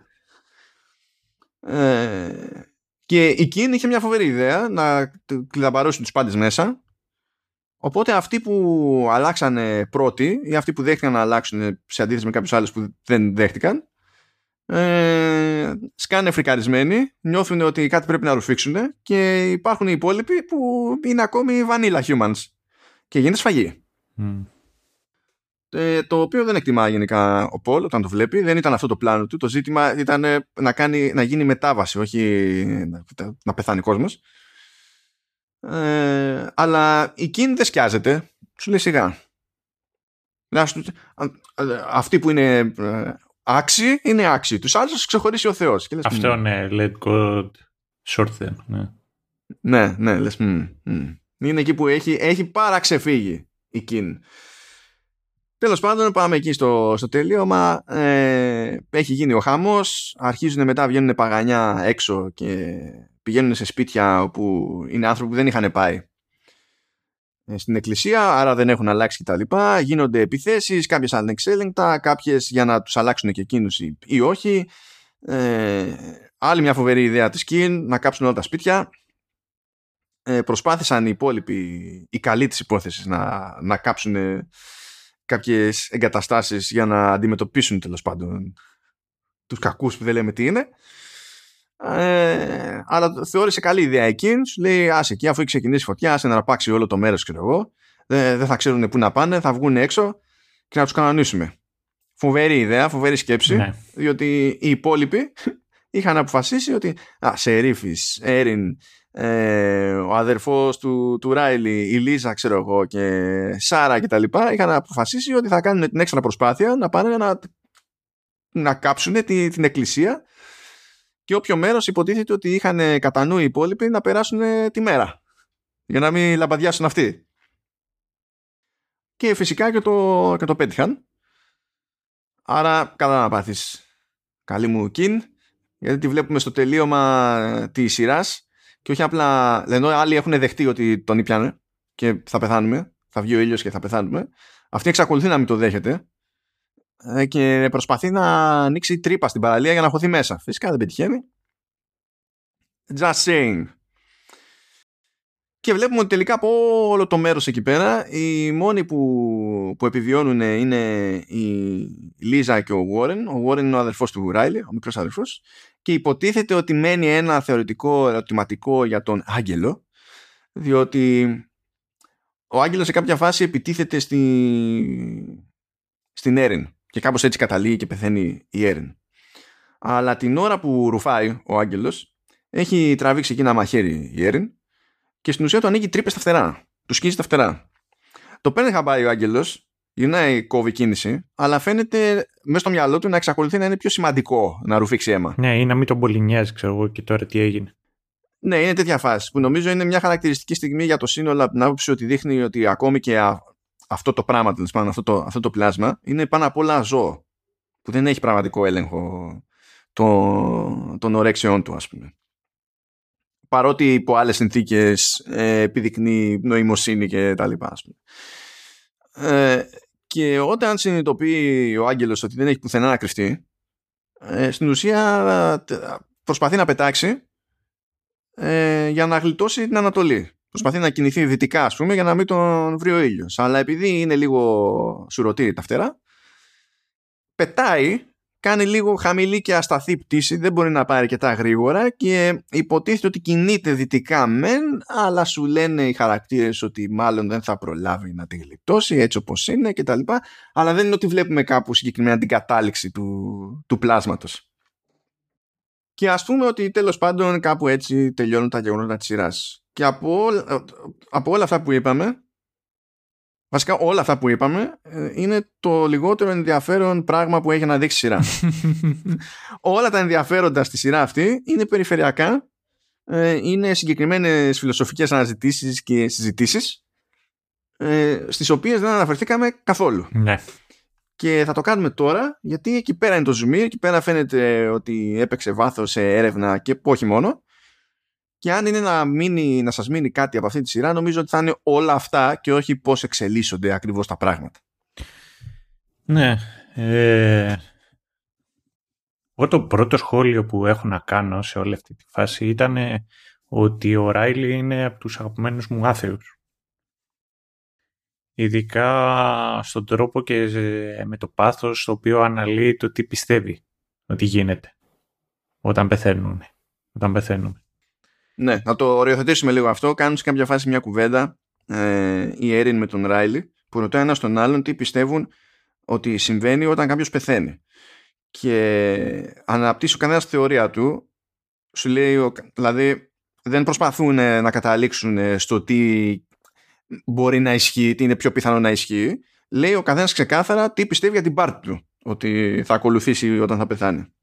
Συνέχισε. Αυτό και έχει ενδιαφέρον διότι παίζει εκείνη την ώρα έτσι ε, μουσική, ε, είναι μια μελωδία λιγάκι ε, μελαγχολική και κάθεται αυτός και αναλύει και συνήθως όταν μιλάς για το θάνατο και μιλάς με ανθρώπους άλλους τις περισσότερες φορές έχεις και μια ε, σίγουρα έχεις και μια μελαγχολικότητα, αλλά και ταυτόχρονα να συζητάς για την ελπίδα. Είτε αν υπάρχει κάτι πιο μετά, ή το τι σημασία έχει το τι θα κάνεις με τον χρόνο με τον οποίο σου έχει δοθεί. Ε, ο Ράιλ, καμία σχέση από όλα αυτά. Αρχίζει και λέει ότι μπαίνει μέσα στα, στα το πώς αντιδράσει το σώμα, τα χικμικά μέσα στον εγκέφαλο και έχει μεγάλο ενδιαφέρον το πάθος για το οποίο κάθεται και συζητάει λέγοντας το ότι εν τέλει αποτελούμαστε από πολλά μόρια και όπως προήλθαμε από πολλά διαφορετικά σώματα ώστε αυτή τη στιγμή όλα αυτά να ενωθούν και να υπάρχουμε εμείς σαν οντότητα έτσι και εμείς στο μέλλον θα απλωθούμε και θα είμαστε παντού σε ολόκληρο τον κόσμο. Τώρα ασχέτως το, το τι πιστεύει ο καθένας είδαμε μια πολύ ενδιαφέρουσα σειρά κυρίως με το πάθος και τον τρόπο με τον οποίο προσέγγιζε όλες αυτές τις καταστάσεις. Γιατί τι ήταν ε, το default, η default, να σου πω, ο μέσος άθεος είναι μια ιδιαίτερη ε, περίπτωση διότι αυτομάτως από μόνος του βασικά αυτομάτως από μόνος του άθεος έχει μια τάση να πάει κόντρα σε οποιοδήποτε άλλο είδος θρησκείας. Οπότε πιάνοντας θέματα τα οποία είναι πολύ δομημένα είναι πολύ συγκεκριμένα με συγκεκριμένο τρόπο δομημένα από την εκκλησία, από μια θρησκεία, έχει μια τάση να ξεκινάει να κάνει disc και να τα βάζει με αυτά, όπως είναι η μετα, η ζωή, που δεν μπαίνει σε αυτή τη διαδικασία. Α, ε, και ταυτόχρονα, ενώ είναι ενήλιστης, έχει μεγάλο ενδιαφέρον ο τρόπος με τον οποίο το έχει αποδεχτεί. Και μου άρεσε η συγκεκριμένη σκηνή, παρότι θεωρώ ότι κράτησε λιγάκι παραπάνω και μαζευόταν. Μιλάς για τη βασική συζήτηση ότι κράτησε παραπάνω; Ή, βασική... ή και για το τελείωμα; Γιατί στο τελείωμα έχουμε και την Έριν που στην ουσία αποδέχεται κατά βάση αυτή τη θεωρία και μιλάει πολύ περισσότερο γι' αυτό και εγώ αισθάνθηκα εκεί πέρα ότι το παράκανε. Ναι, ναι, ναι. ναι, ναι. Και ήταν, εκεί, εκεί πήγε σε επίπεδο αμπελοφιλοσοφίας πλέον. Ναι. Ε, και το άλλο το οποίο με ένα ίσως η αγαπημένη μου σκηνή ήταν με το Σέριφι που συζητούσε για το πώς βρέθηκε εκεί. Πώς ξεκίνησε δηλαδή από την, από την επίθεση στους δίδυμους πύργους για να καταταγεί, πώς ήταν το να είσαι μουσουλμάνος στην Αμερική, να θέλεις να υπηρετήσεις την πατρίδα σου και όλο αυτό τον κύκλο. Αυτό μου άρεσε πάρα πολύ. Ναι, βασικά είχα, είχα μια πορεία γενικά για το πώς θα διαχειριστούν την όλη φάση με το ότι ο συγκεκριμένος είναι μουσουλμάνος. Γιατί λες κάτι πρέπει να το κάνουν αυτό το πράγμα. Και αλήθεια είναι ότι αν τα, όταν τα βάζω κάτω, ε, νομίζω ότι ήταν ένα, απλά ένα κάτι περιφερειακό που αποφάσισε ο Φλάνναγκαν ότι θέλω να πω και αυτό σε αυτή τη σειρά. Ναι, ισχύει γιατί το ότι είναι μουσουλμάνος ο, ο Σερίφης δεν καταλήγει να παίζει κάτι πιο συγκλονιστικό ρόλο στη ροή των πραγμάτων. Δηλαδή, στο μεγαλύτερο μέρος λειτουργεί όπως θα λειτουργούσε ένας Σερίφης. Γενικά, όταν θα πας και θα του πεις κάποια τέτοια πράγματα, το φυσιολογικό είναι οποιοδήποτε άνθρωπος, όχι μόνο ο Σερίφης, να μην θεωρήσει ότι τα λες αυτά σοβαρά.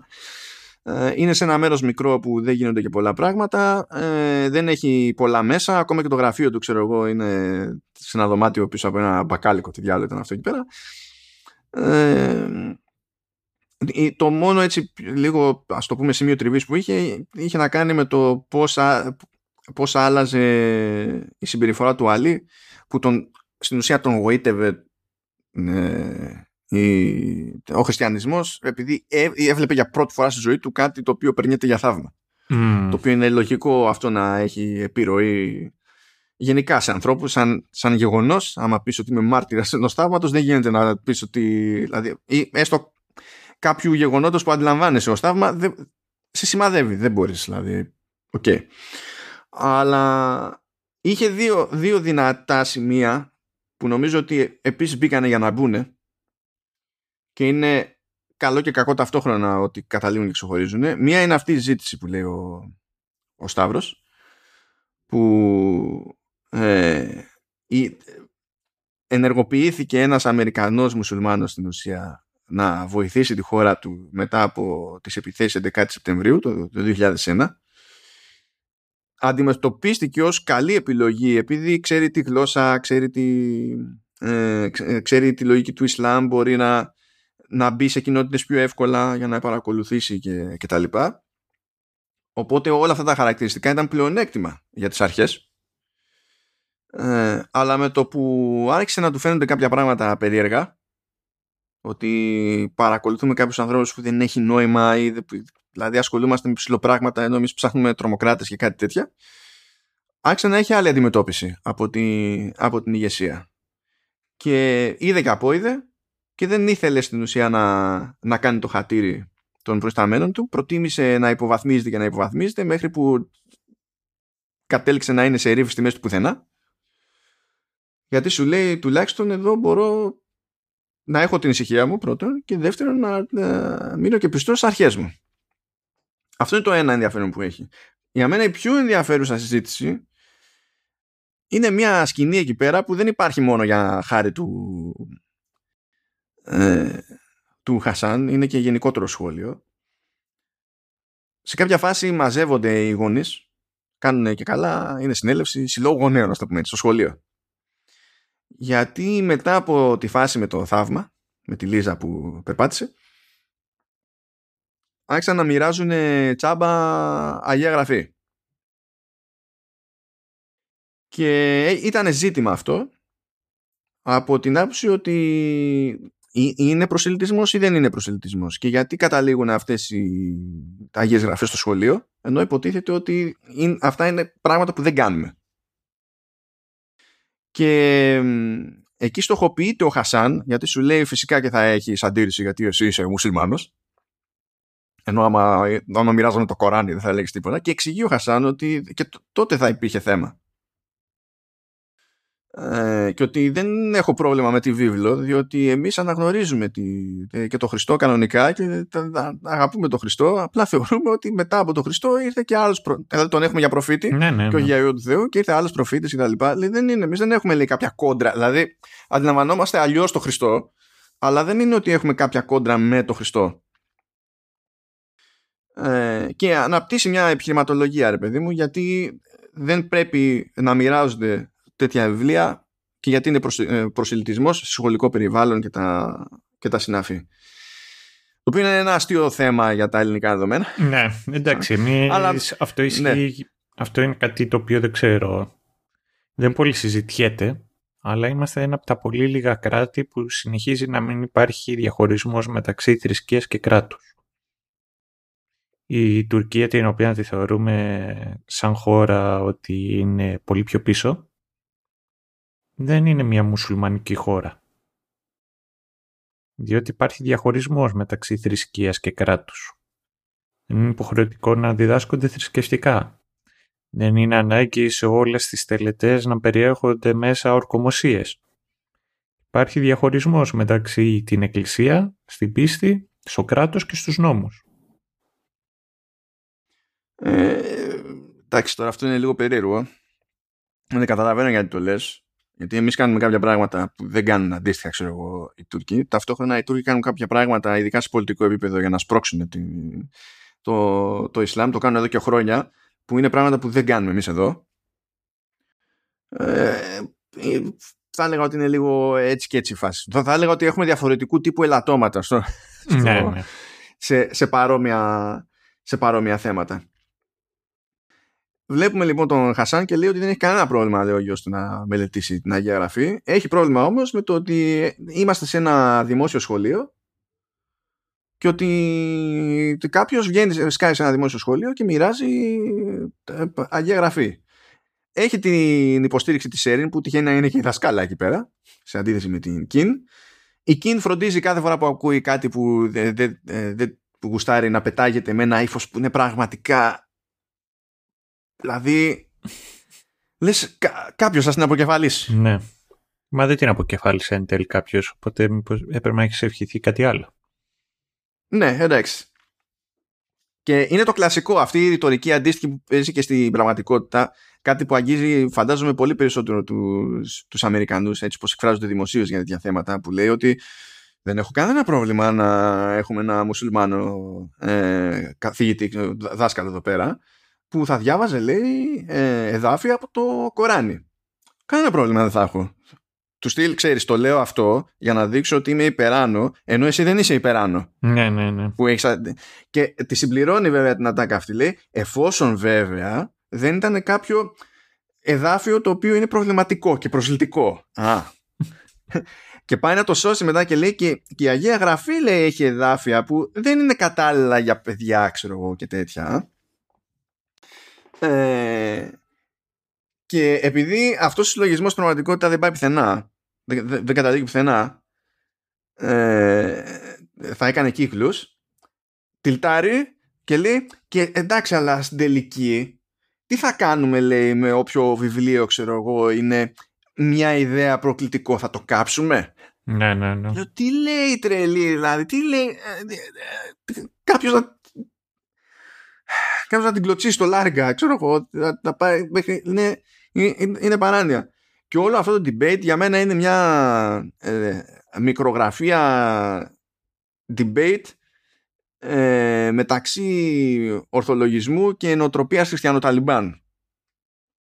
Το οποίο είναι, είναι, είναι τρομακτικό όσο είναι και και προφανές από την άποψη ότι αυτή η ρητορική που χρησιμοποιούν τέτοιοι άνθρωποι είναι τόσο ξεκάθαρα τρίπια που δεν σε προσβάλλει τόσο η ίδια η ρητορική που είναι τρίπια, σε προσβάλλει το πόσο εύκολα πιάνει στον κόσμο τόσο τρίπια ρητορική.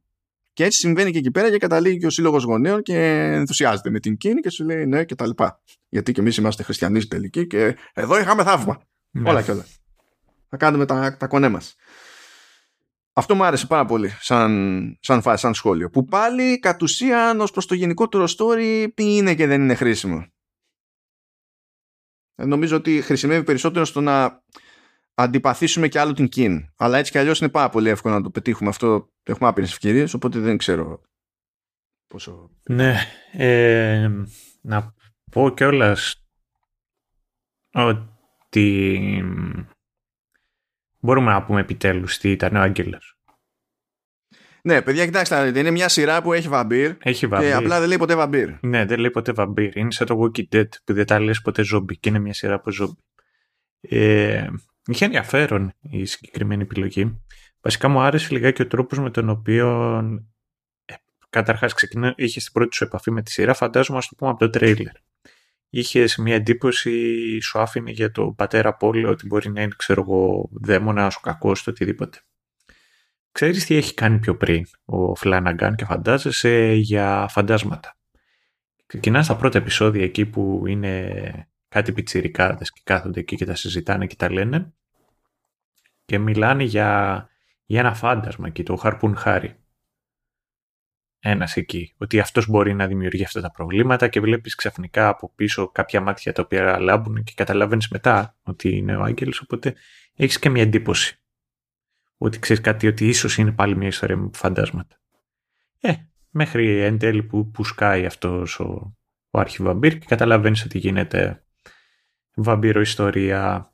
Έχει ενδιαφέρον γιατί όντως τα βαμπύρ είναι τα κακά ξαδέρφια του Χριστού Εκεί πάλι σώμα και αίμα. Μιλάμε κυρίως αίμα.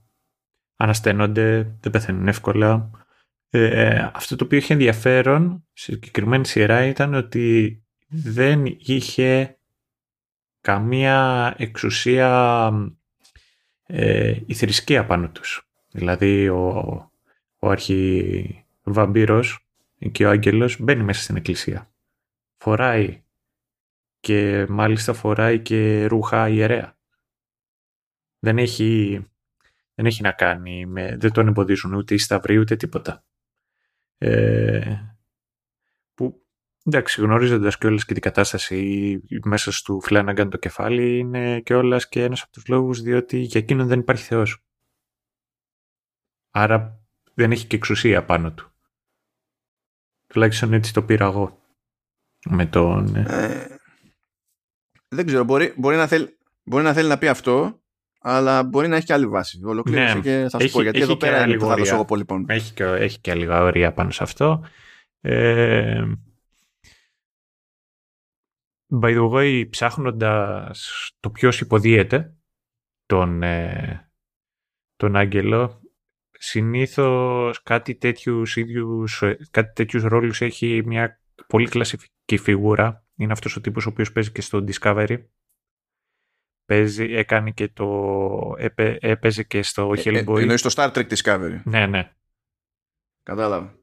Είναι τέλος πάντων. Στο Discovery κάνει τον Σαρού. Που, έχει, που είναι αυτός είναι α, α, εξωπραγματικά αδύνατο το άτομο.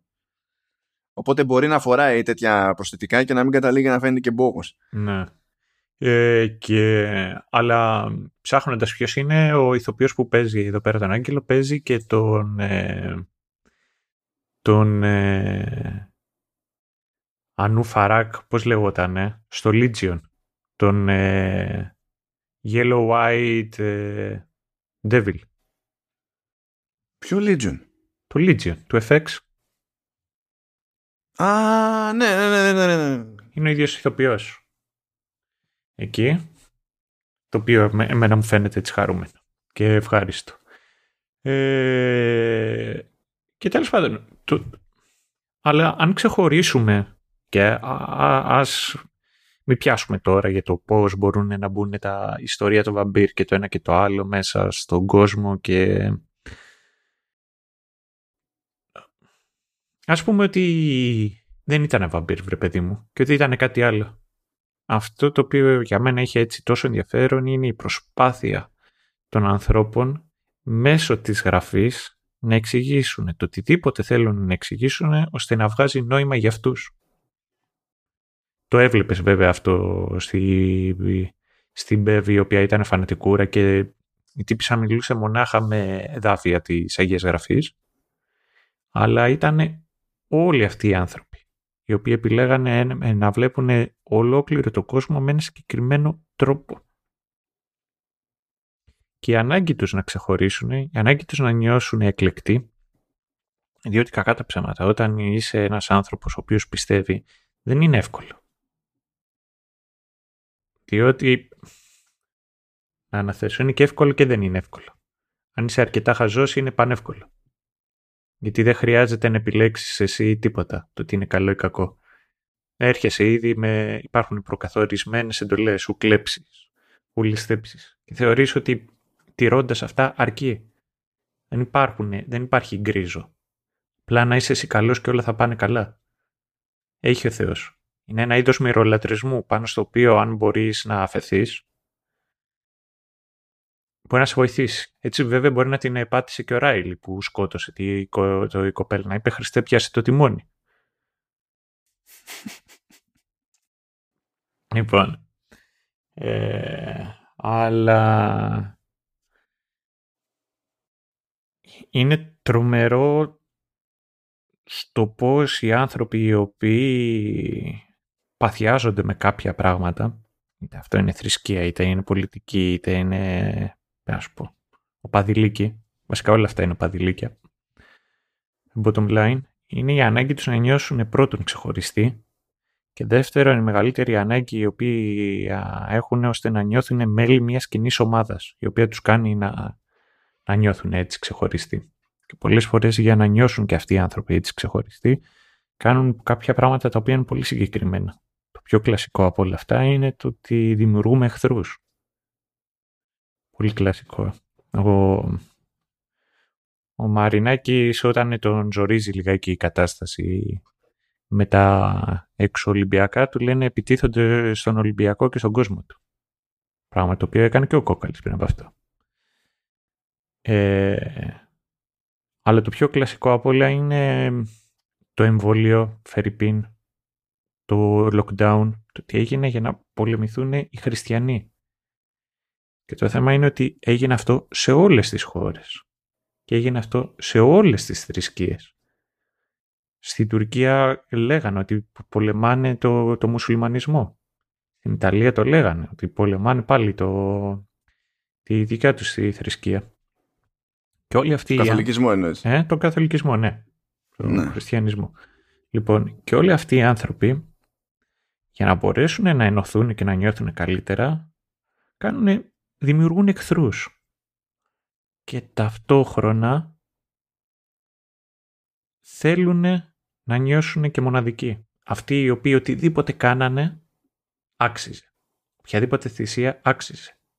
Οτιδήποτε και αν ε, συνέβαινε ήταν για αυτούς. Το, ένα από το πρώτο πράγμα το οποίο σου απαντάει ένας άνθρωπος ο οποίος μεγάλωσε σε κάλτη είναι το εξής. Μα καλά, δεν καταλάβαινες ότι αυτά τα οποία έκανε η οικογένειά σου ήταν διαφορετικά. Ναι, θα σου πει.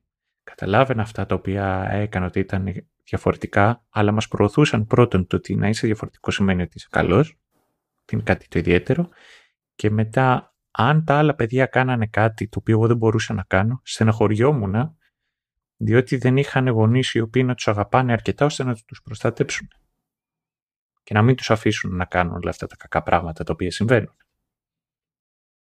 Και το θέμα είναι ότι όταν όλοι αυτοί οι άνθρωποι, ειδικά σε μια σύγχρονη εποχή που υπάρχουν τα social, τα social media, τα οποία είναι στημένα έτσι, ώστε για να περνάς περισσότερο χρόνο ψάχνουν να βρουν ποια είναι τα ενδιαφέροντά σου, να σε κατηγοριοποιήσουν και να σε σπρώξουν προς τα εκεί. Τα social media αυτή τη στιγμή δημιουργούν clusters, δημιουργούν θύλακες από ανθρώπους, οπαδούς, Ανεξαρτήτως το τι είναι. Ναι, εντάξει, και αν δεν τους δημιουργούν, ε, είναι, ε, έχουν τα εργαλεία να τους συντηρούν πιο εύκολα. Ναι. Λοιπόν, μαζεύονται όλοι αυτοί οι άνθρωποι εκεί πέρα και αντί να υπάρχει μία, βρε φίλε μου, βρε αδερφέ, μία οργανωμένη κουβέντα, να, συζητάνε, να συζητάς για πράγματα για το οποίο έχει κοινό πάθος, υπάρχει, είναι ένα echo room, υπάρχει μία φωνή. Ναι, στην ουσία μαζεύονται ένα μάτσο τύποι που συμφωνούν μεταξύ τους και χαίρονται που συμφωνούν μεταξύ τους. Εντάξει, κοίτα, αυτό είναι γενικότερο. Αυτό το φαινόμενο υπήρχε πάντα. Η διαφορά τώρα είναι ότι η κλίμακα, η ευκολία με την οποία δημιουργείται και συντηρείται. Αλλά τώρα, ως προς αυτό που έθεσες, μιας και δεν ήθελες να πιάσουμε από τώρα τη φάση με τα βαμπύρ, ωραία. Θα πιάσουμε λοιπόν το θέμα που έθεσες. Γενικά είναι, είναι πολλά τα σχόλια που έραν εδώ πέρα. Πρώτα απ' όλα έχουμε ε, ένα μάτσο ανθρώπους που είναι καθολικοί σε αυτή την περίπτωση. Αυτά τα χαρακτηριστικά βέβαια που ανέφερες το ότι οι πιο καμένοι εκεί πέρα ε, προσπαθούν να ερμηνεύσουν τα πάντα με βάση συγκεκριμένες φράσεις και εδάφια της Αγίας Γραφής κτλ. Ε, και σε βαθμό πόσο ξεφεύγουν αρχίζουν και αντιλαμβάνονται τα εδάφια αυτά περισσότερο και πρωτίστως κυριολεξία αυτό είναι χαρακτηριστικό των, των, ε, των Ευαγγελιστών που είναι στην ουσία προτεστάντες. Ειδικά, ειδικά στην Αμερική. Και αρχίζει ενώ ξεκινάει μια κοινότητα και είναι καθολική. Ξέρεις, είναι, έχει το σφίξιμο που έχει μια καθολική κοινότητα, τα βασικά χαρακτηριστικά που έχει μια καθολική κοινότητα καθώς ξεφεύγει η κατάσταση είναι σαν να γίνονται πιο ε, καμένοι ευαγγελιστές. Αυτό που οι ίδιοι και οι ίδιοι Αμερικανοί λένε φονταμενταλιστές ευαγγελιστές. Που νομίζω έχουμε ξαναπεί σε showrunners αλλά δεν θυμάμαι πού και γιατί ότι αυτοί οι ευαγγελιστές ε, φαίνονται too much στους Ευρωπαίους ευαγγελιστές που υποτίθεται ότι κατά τα άλλα είναι ευαγγελιστές ναι, ναι. ας πούμε. Οπότε ε, κινούνται σε άλλο level και αν θυμάμαι καλά, υπάρχει όντως μια τάση να ε, θεωρούν ότι σε οτιδήποτε η Αγία Γραφή έχει την απάντηση και κατά πάσα πιθανότητα η Αγία Γραφή κυριολεκτή. Ναι. Το οποίο είναι... εντάξει, είναι άτυχες. Ναι, τουλάχιστον. ναι. ας, το, ας το πούμε έτσι. Είναι ατυχές διότι ακόμη και αν θες να πιστέψεις ότι ήταν κυριολεξία το πρωτότυπο, όταν είσαι σε μια γλώσσα που σε, σε έχει αγγίξει η Αγία Γραφή από μετάφραση της μετάφρασης, θα έπρεπε σε τεχνικό επίπεδο και μόνο να λες, ξέρω εγώ, μήπως. Ποτέ δεν ξέρεις, μπορεί να έχει χαθεί κάτι στη μετάφραση, αδερφέ. Υπάρχουν κάτι θεματάκια, τέλος πάντων, σε αυτό το, το ζήτημα. Και, αλλά αυτό νομίζω ότι το πετυχαίνει η σειρά που δείχνει σιγά σιγά αυτή τη λογική να ξεφεύγει όσο πάει και, και περισσότερο. Τώρα για αυτό που λες ότι θέλει ο καθένας να αισθάνεται ξεχωριστός και, και τα λοιπά και ότι έχει γίνει αυτό σε όλες τις, τις θρησκείες και πάει λέγοντας ισχύει και θα ίσχυε έτσι κι αλλιώς. Νομίζω ότι αυτό ξεφεύγει από το οποιοδήποτε δόγμα. Διότι όταν έχεις μια μεγάλη, ένα μεγάλο όγκο ανθρώπων με ένα τέτοιο κοινό χαρακτηριστικό που τους ενώνει ε, και θες να τους, να τους πρόξεις προς την α ή β κατεύθυνση ε, το να χρησιμοποιήσεις αυτή, αυτά που τα πιστεύω είναι το πιο πρακτικός τρόπος. Ε, μην πάμε καλά τώρα ε, Φίλες και φίλοι ακροατές, συγγνώμη, αλλά ο Σταύρος θα με νιώσει, θα καταλάβει γιατί, γιατί σκέφτηκα αυτό το πράγμα. Ε, δεν, δεν είναι περίεργο ότι στην περίπτωση του, του Φυσατρίου είχες ένα μάτσο, ε, είχες διαφορετικούς πληθυσμούς, διαφορετικές γλώσσες να μπλέκονται να κάνουν, άσχετα με το τι ήταν το επίσημο, έτσι. Ναι. Αλλά αυτό που ένωνε τους περισσότερους στην επικράτεια ήταν, ήταν ο χριστιανισμός. Οπότε αν ήθελες να κάνεις κάτι προς κάποια κατεύθυνση, το, το ένα πράγμα που είχες να διαχειριστείς καλύτερα τέλος πάντων, που μπορούσε να σπρώξει το μεγαλύτερο μέρος του πληθυσμού προς μια κατεύθυνση, ήταν αυτό.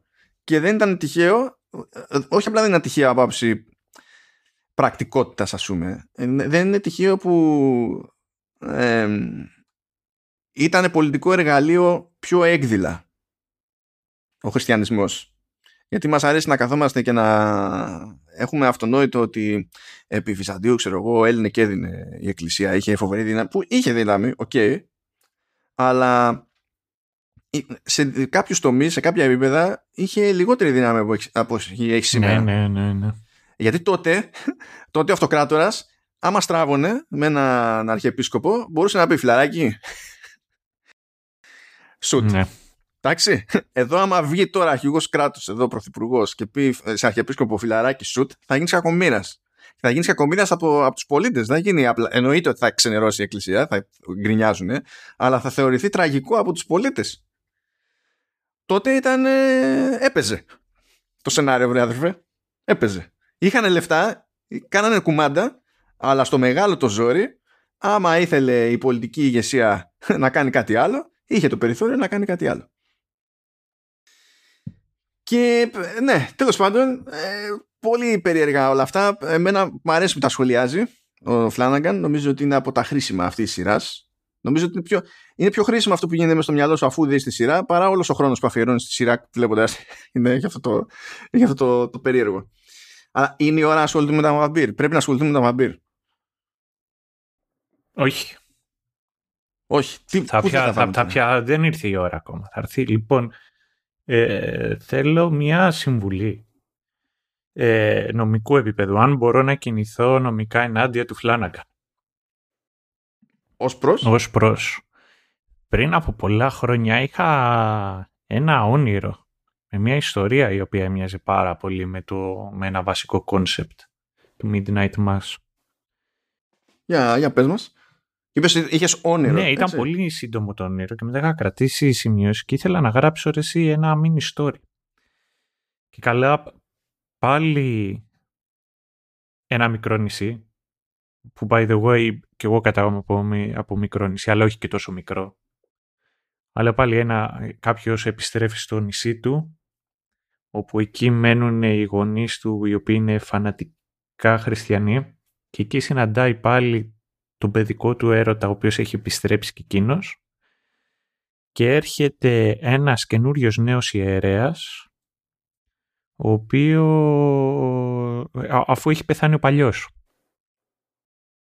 και, κατά, και είναι εποχή Πάσχα μεγάλη εβδομάδα καθώς γίνονται οι λειτουργίες αρχίζει και καταλαβαίνει ο ήρωάς μας ότι αυτά τα οποία λέει ο παπάς δεν πολύ ισχύουν, δεν αντιστοιχούν στη γραφή και αρχίζει και τον παρακολουθεί και αρχίζει να πιστεύει ότι έκανε ότι αφήνει ένα νόημα ότι αυτός έχει σκοτώσει τον προηγούμενο παπά μέχρι που στο τέλος μαθαίνει ότι αυτός είναι ο παλιός παπάς ο οποίος έχει ξαναγεννηθεί αλλά όλο αυτό προέρχεται όχι με έναν άγγελο όπως στη συγκεκριμένη περίπτωση, αλλά είχα δει αυτό το οποίο μου είχε μείνει ήταν ένα Eldritch Horror το, το οποίο ζούσε εκείνη τη φάση ήταν πώς ήταν ο Leviathan στο, στο Mass Effect;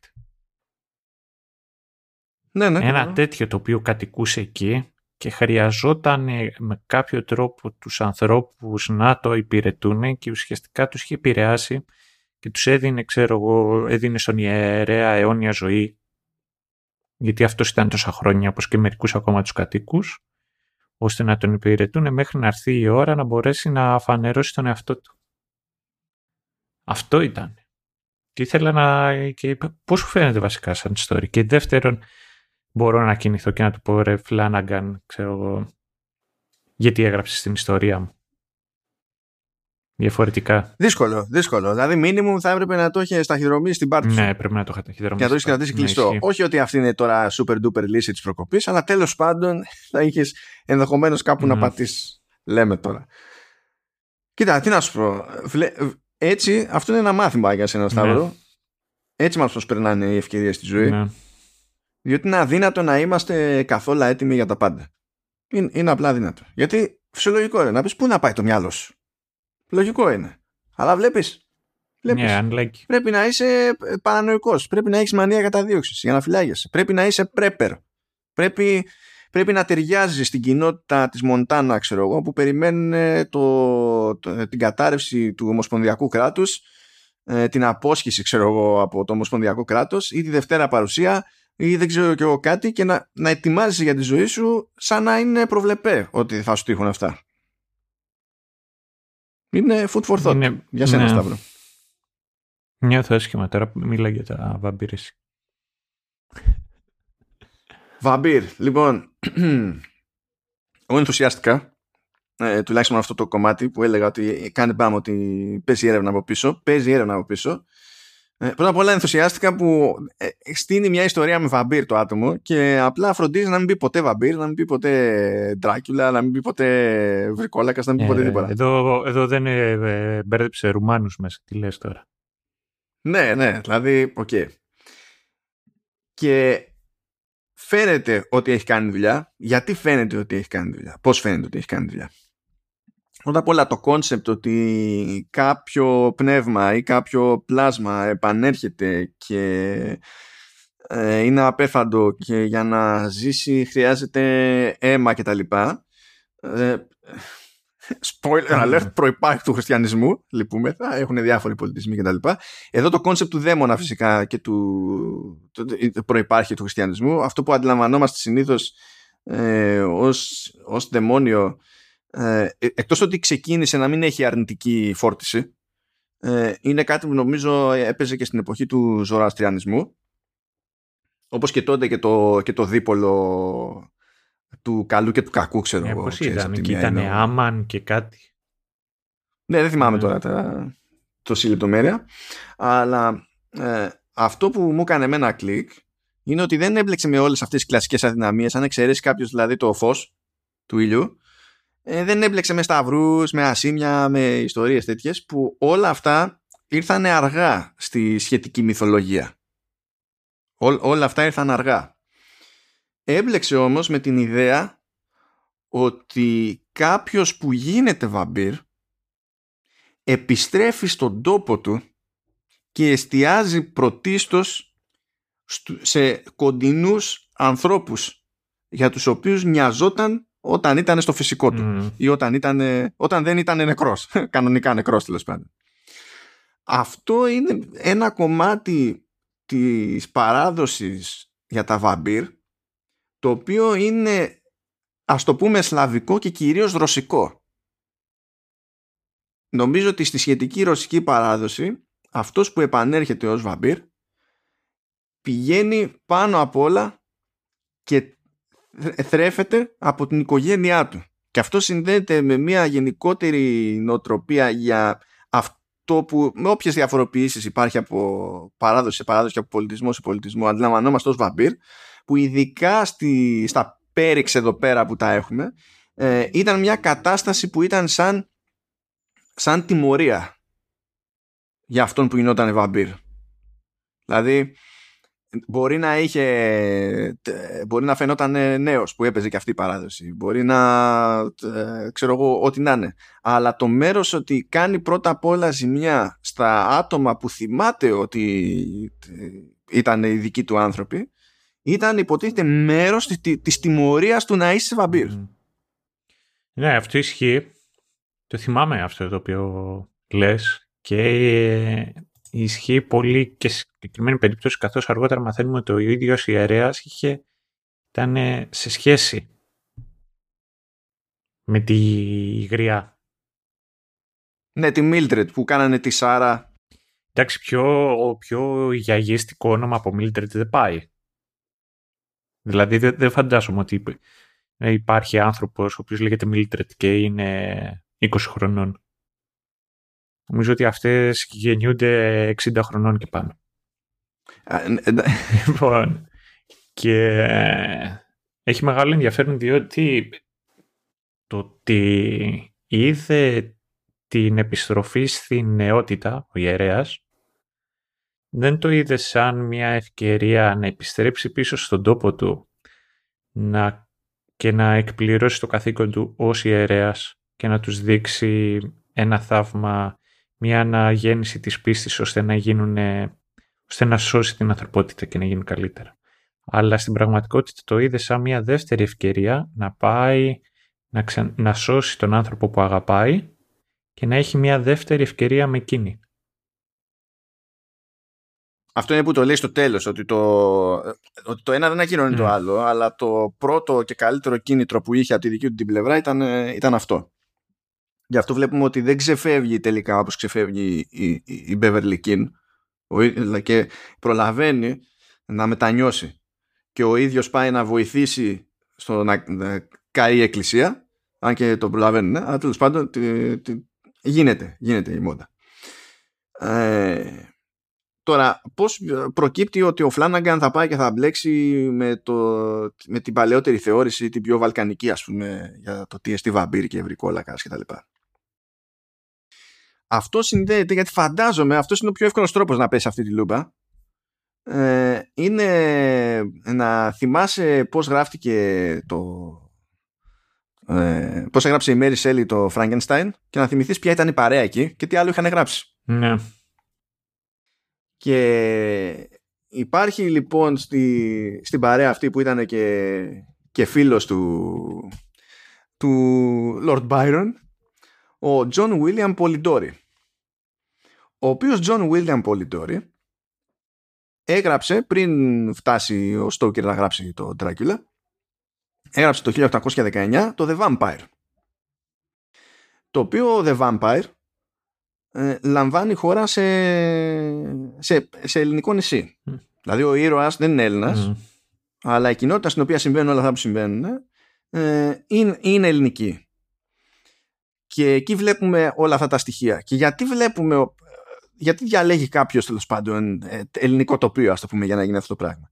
Διότι και το 19ο αιώνα, αλλά και το 18ο σίγουρα, και από, και από πιο πριν, επειδή κεντρική και πιο δυτική και βόρεια Ευρώπη δεν είχε συγκλονιστικά παρεδώσει σε πολιτιστικό επίπεδο, ας το πούμε έτσι, ε, με, τα, με τα Βαλκάνια, αντιλαμβανόταν τα των βαμπύρ ως κάτι χαρακτηριστικό της, ε, της ελληνικής λαϊκής παράδοσης.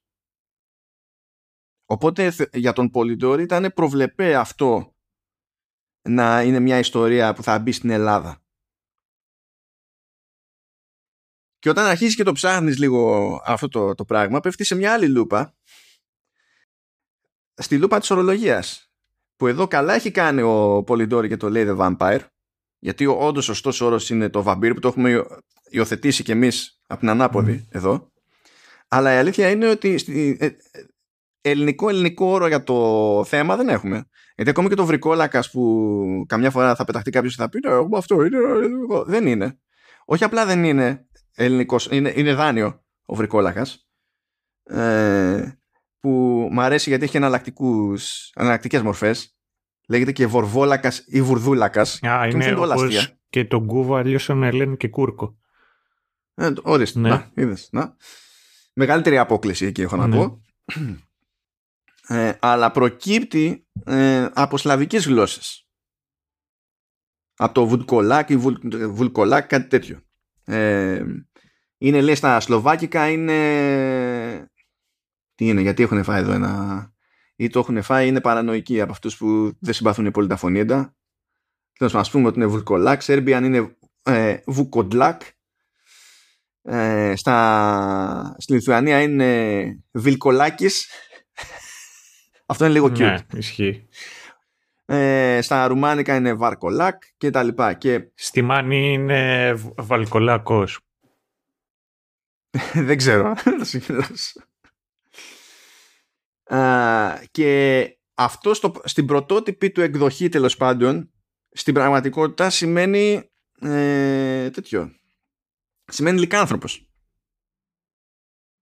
Δεν σημαίνει καν αυτό που σκεφτόμαστε όταν λέμε βρικόλακας. Και αυτή η αλλαγή στο νόημα έχει γίνει αιώνε τώρα. Δεν είναι ότι το κάναμε. Κάτι πήγε στραβά πρόσφατα. Κάτι μας κρύβουνε. Και υποτίθεται ότι στην Ελλάδα ε, θεωρούσαμε παραδοσιακά ότι υπάρχει πιθανότητα να γίνει κάποιος βρικόλακας με, μετά θάνατον ε, αν γενικά ήταν τέρμα άπιστος και τραγικός χρεός στη ζωή του κτλ. Ε, αν έχει πέσει αφορισμός από την εκκλησία και αν έχει ε, και αν δεν έχει, κάνει, δεν έχει γίνει κανονική ταφή σε μία αγιασμένο έδαφος ξέρω εγώ και χωρίς την κανονική τελετουργία κτλ. Και μετά συνειδητοποιήσω ότι ένας λόγος για τον οποίο από συνήθεια αιώνων έχουμε, παίζει ένα σκάλαμα με το πόσο τραγικό είναι να ταφεί κάποιος, ξέρω εγώ, ε, χωρίς τελετή ή εκτός νεκροταφείου ή δεν ξέρω και εγώ τι, συνδέεται και με το σκάλαμα, με, το, με τη φοβία για το ενδεχόμενο κάποιος να σηκωθεί από τον τάφο ως βρικόλακας και να έχουμε άλλα. Και στο, στο, στο κίνητο το παρελθόν μάλιστα φροντίζανε μερικές φορές αν είχαν τέτοιου είδους άγχος ε, να κάνουν τον τάφο λίγο obstacle course. Ναι, ναι.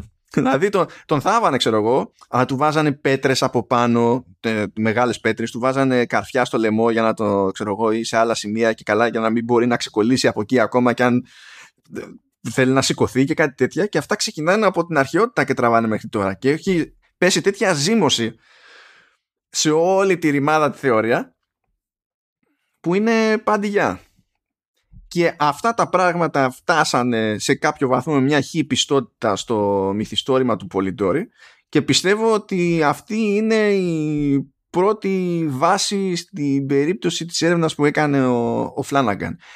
Και σχεδόν ποτέ δεν φτάνει μέχρι εκεί κάποιος που θέλει να κάνει οτιδήποτε που να σχετίζεται με βαμπύρ. Σίγουρα έπεσε δουλειά. Δεν είναι η παραδοσιακή, το παραδοσιακό story. Βαμπύρο story. Ε, θέλω να σου πω ότι ένα περιστατικό που έχει μείνει στην ιστορία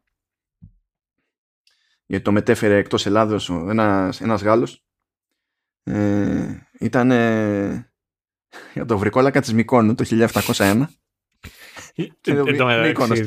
τα, τα έχω διαβάσει αυτά. Δεν τα θυμάμαι με απόλυτη, με απόλυτη ακρίβεια, αλλά τα έχω διαβάσει αυτά. Ε, και λυπάμαι που τόση ώρα δεν είχα σκεφτεί να αναφέρω το βρικόλακα της Μικών. πραγματικά νιώθω άσχημα με τον εαυτό μου. Νιώθω άσχημα. Για κάποιον ο οποίος νιώθει περηφάνεια που είμαι ένα trivia machine. Αμήν, λιν, trivia machine. Νιώθω άσχημα για τον εαυτό μου. Δεν έχω πω τίποτα άλλο. Πες μου μας για το βρικόλακα της Μικόνου. Και αγάπη, δεν θα, δεν θα πω καν για το βρικόλακα της Μικόνου ε, θα πω ότι με βάση τα περιστατικά εκεί που αρχίσανε να, ε, να φτάνουν στην Ευρώπη ως θεωρίες και τα λοιπά από τουρίστες προέκυψε στην, στην Ευρώπη το 18ο αιώνα The Vampire Controversy όπου είχαν φάει φρίκι σε διάφορες χώρες ότι είναι κάτι που ισχύει η φάση με βαμπύρ και ότι μπορεί να υπάρχουν βαμπύρ και ότι η ύπαρξη βαμπύρ μπορεί να ήταν εξήγηση για κάποια εγκλήματα που τρέχανε ξέρω εγώ κτλ. Και, και ε, είχαν φάει πίξιμο. Είχαν μπλέξει οι Γερμανοί, είχαν μπλέξει ε, ε, Γάλλοι, είχαν παίξει, είχαν, είχαν πήξει παντού. Το οποίο είναι αστείο γενικά. Είναι, Και τι, τι να πούμε παιδιά, ναι. Δεν, αυτό είναι το καλύ, ξεκάθαρα το καλύτερο πράγμα που έπαθα από τη παρακολούθηση του Midnight Mass. Ε, έπεσα σε αυτή τη, την τρύπα. Είχα ξανατσεκάρει παλιότερα, αλλά αυτή τη φορά διάβασα περισσότερο για την περίσταση. Και that's fun. Και ε, αυτά τα... Ε, σε αυτές τις παραδόσεις ταιριάζει και το ότι δεν ισχύουν αυτές οι μέθοδοι προβλεπέ που έχουμε τώρα και καλά ξέρεις για να πάμε κόντρα στο, στο βρικόλακα με τους σταυρούς και ιστορίες και τέτοια. Γιατί εκείνη την εποχή σε αυτό το μέρος εδώ δεν έπαιζε όλη αυτή η φάση με το ασήμια και ιστορίες και δεν ξέρω τι άλλο. Πώς ήταν, Σταύρο, εκτός δηλαδή, ακόμα άσχημα γι' αυτό ναι, δεν δεν, δεν, δεν ξέρω. Από μια ιστορία ότι πώς και όλα πάνω σε αυτό πατάει και η Εκκλησία. Ε, πιο παλιά υπήρχε το μονοπόλιο, κρατικό μονοπόλιο.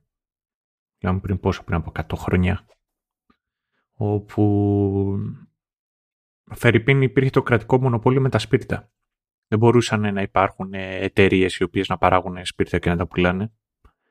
Παρήγαν εργοστάσια τα οποία ανήκαν στο κράτος και το κράτος έδινε license, έδινε την άδεια, πώς είναι ο ΠΑΠ Φερρυπίν. Έτσι, σε συγκεκριμένους έμπορους και μονάχα αυτοί μπορούσαν να πουλάνε σπίρτα. Και αυτό εδώ πέρα έγινε και, και στη χώρα του νησιού μου. Και ήταν και ένας άνθρωπος ο οποίος το είχε αυτό το κρατικό εμπο, ε, μονοπόλιο και ανά κάποιους μήνες ερχόντουσαν και γινόταν ε, ένας έλεγχος από το κράτος για να δουν ότι αυτά τα χρήματα όντως υπήρχαν και έπρεπε να επιστραφεί το αντίστοιχο ποσό το οποίο ήταν να επιστράφει πίσω στο κράτος ώστε να συνεχίζεις να έχεις νόμιμα το μονοπόλιο.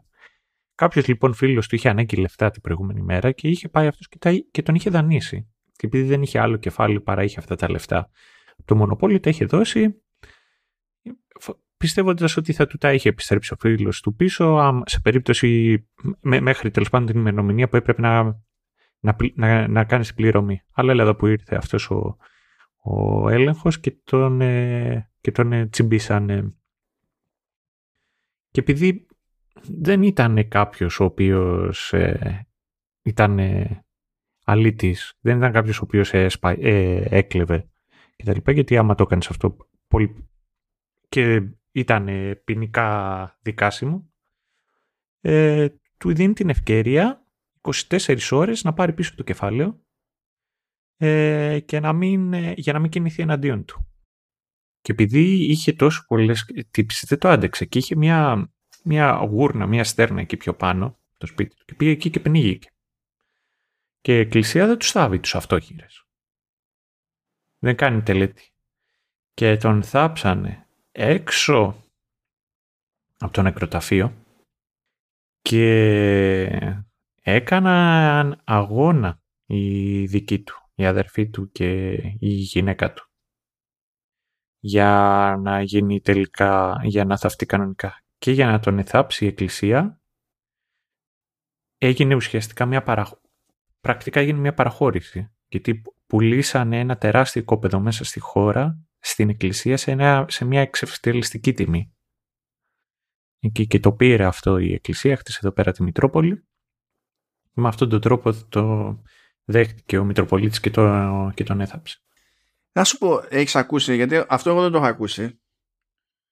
Ε, ε, έχεις ακούσει θεωρία ότι που και καλά ήταν, έπαιζε στην Ελλάδα ρε παιδί μου αυτή η αντίληψη. Ε, ξέρουμε από ε, εκεί που ξέρουμε όλοι ότι και καλά άμα ε, εμφανιστεί ένας σφυρικόλακας και θέλει να μπει σε ένα σπίτι πρέπει κάποιος να τον αφήσει να μπει σε ένα σπίτι. Α, εκεί που πρέπει να σου ζητήσει την άδεια. Ναι, Ναι, ρε, ναι. έβλεπα Vampire Diaries. Σε παρακαλώ. Ωραία, Α. περίμενε. Αυτό το, αυτό το ξέρουμε Ναι. όλοι. Αυτό το ξέρουμε όλοι. Αυτό που δεν ήξερα είναι ότι αυτό ε, είναι, ήταν ελληνικό σκάλωμα σχετικό ε, και ότι γι' αυτό σε μερικά μέρη λέει τη- σε πιο μικρά μέρη της Ελλάδας και σε νησιά και τέτοια γι' αυτό ήθελα να σε ρωτήσω κιόλας επειδή πιο καλή σύνδεση έχεις εσύ με... Ναι. Εσύ καταγέσαι από δύο νησιά, εγώ μονάχα από ένα. Ναι, η διαφορά βέβαια είναι ότι εσύ έχεις περάσει το χρόνο που έχεις περάσει εκεί πέρα ενώ εγώ δεν. Γι' αυτό λέω μήπως. Λέει λοιπόν ότι έπαιζε παράδοση ας πούμε σε κάποια μέρη όταν χτυπάει κάποιος την πόρτα να μην την ανοίγουν ποτέ με την πρώτη. Να περιμένουν να χτυπήσει δεύτερη. Γιατί και καλά, αν ήταν ευρικόλακας μετά την πρώτη θα προχωρούσε στο επόμενο σπίτι, άμα δεν του άνοιγες, ενώ ε, άμα βάραγε δεύτερη θα ήταν και καλά normal και τότε ανοίγανε. Και αν βάραγε τρίτη ήταν ο Σέλντον. ναι, κάτι, κάτι Αμάν, τέτοιο. θα σου πω το εξής. Το, δεν είναι το έχω ακούσει αυτό, ξέρω εγώ, για αυρικόλακες, αλλά το έχω ακούσει αυτό σε παραμύθια. Όταν ήμουν μικρός, μου έλεγε η γιαγιά μου. Ξέρεις, τα γιαγιαδίστηκα τα παραμύθια που δεν υπάρχουν από βιβλίο. Έτσι. Το έχω ακούσει αυτό. Ναι, ναι Interesting. πολύ... Πο- Πολύ περίεργα. Λέει ακόμα και για- για το... Και δεν μιλάμε για πολύ παλιά, λέει. Λέει ότι η- ακόμα διάφορες κοινότητες πίστευαν στο, στο- στην ύπαρξη βρικολάκων, ακόμα και στην εποχή του Δευτέρου Παγκοσμίου. Ε, όχι τόσο στα αστικά κέντρα, αλλά τριγύρω. Και λένε ότι επειδή προφανώς πεθάνανε στην κατοχή τόσοι άνθρωποι, ε, και από το λοιμό που έπεσε και τα λοιπά λέει ότι δεν μπορούσε το κράτος να διαχειριστεί όλα αυτά τα πτώματα και ε, ε, γινόντουσαν μαζικές ταφές τρύπα γιούχου και είχαν τσιτωθεί ε, πολλές οικογένειες διότι δεν θέλανε να καταλήξουν σε ό,τι να είναι τάφο ξέρω εγώ οι, τα, οι δικοί τους άνθρωποι. Ή ξέρανε ότι θα καταλήξουν και δεν μπορούσαν να το γλιτώσουν και προκειμένου να, αποτραπεί, το- να αποτρέψουν οι ίδιοι το ενδεχόμενο να επανέλθει ο άνθρωπός τους ως βρικόλακας αποκεφάλιζαν το, το πτώμα του. Η ίδια του οικογένεια με αυτό το σκεπτικό Στην Ελλάδα όλα αυτά; Ελλα, Ελλαδάρα Ελλαδάρα. Γι' αυτό μου άρεσε το Midnight Mass. Επειδή μετά αφιέρωσα χρόνο Ναι, σε, αυτό, σε ναι. άλλα πράγματα καλύτερα από το Midnight Mass. Ξέρω. θες να... Θες όταν σταματήσουμε να γράφουμε αυτό το επεισόδιο να απλά πέτατε το στα σκουπίδια και να γράψεις ένα άλλο που έχει φάξ για ελληνικά βαμπύρ. Εντάξει, αυτό είναι άλλο καπέλο. Μπορούμε να κάνουμε άλλες ιστορίες εκεί πέρα. Αλλά εδώ ταιριάζει, πραγματικά ταιριάζει. Εγώ ενθουσιάστηκα που δεν πέσαμε στα κλισέ τα Μμμ. χολιγουδιανά που είναι για το περί βρικολάκων και λέω: Εδώ είμαστε. Εδώ πρέπει να πετάξουμε random trivia. Διότι ό,τι προβλήματα και αν έχει αυτή η σειρά είναι πιο κοντά σε εμάς από όσο της φαίνεται.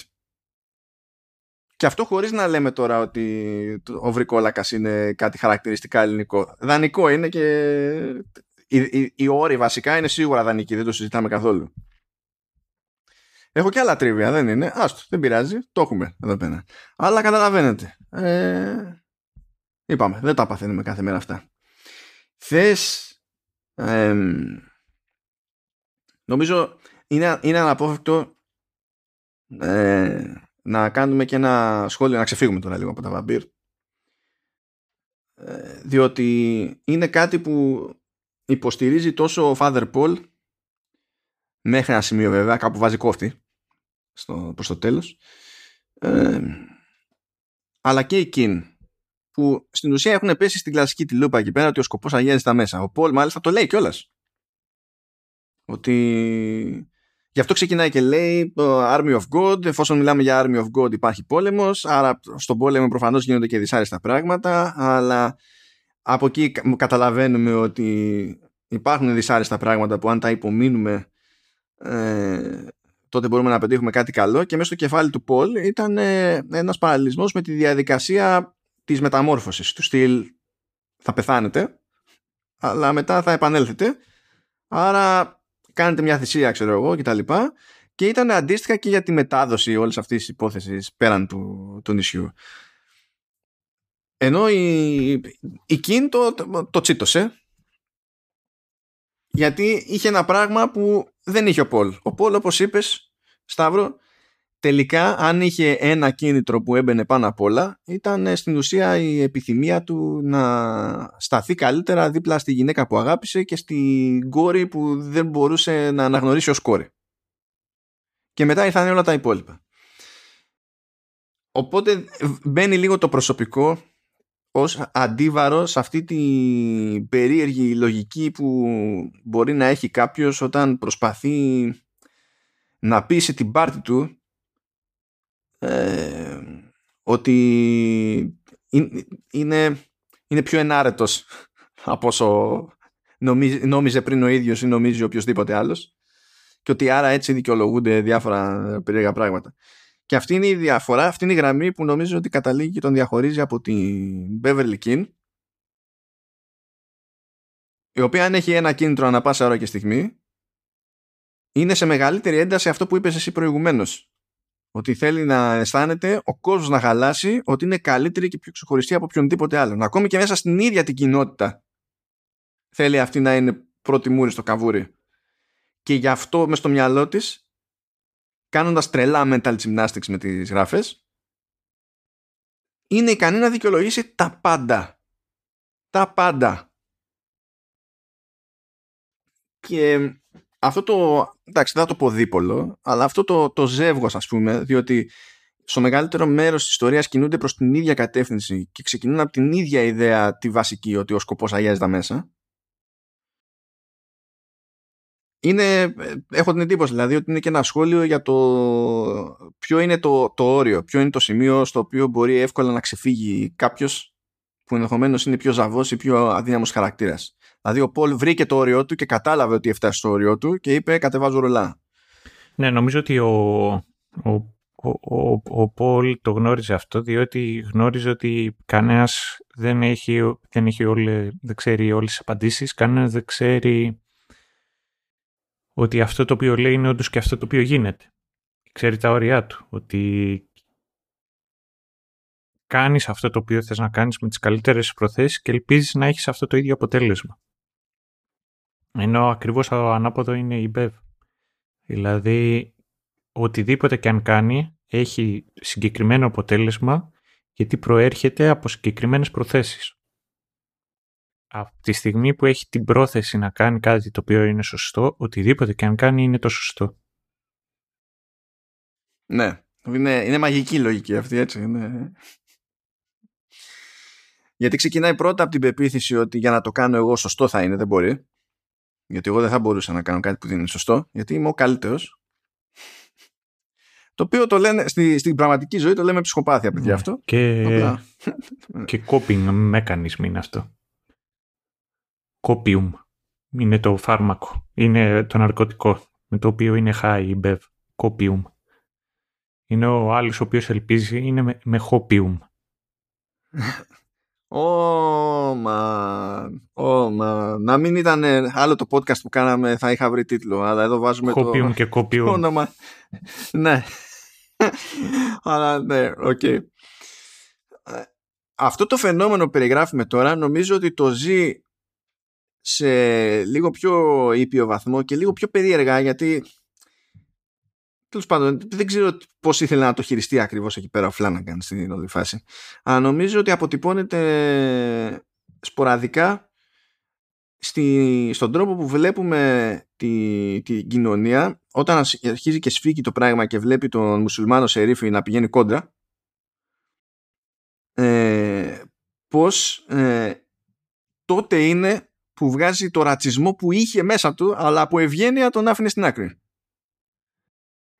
γιατί βλέπουμε από αυτές τις συνθήκες εκεί στο τελείωμα να αρχίζουν να τον, να τον λένε terror lover, raghead και τέτοια πράγματα που ακόμη και σαν προσβολές είναι γελίες. Δηλαδή είναι αυτό που περιμένεις ε, να θεωρήσει η συγκλονιστική προσβολή ένας ε, σκαλωμένος χριστιανός ε, λευκός αμερικανός του Νότου που είναι, δεν είναι καν επίπεδο αυτές οι προσβολές. Terror lover. δηλαδή, ε, πού πας.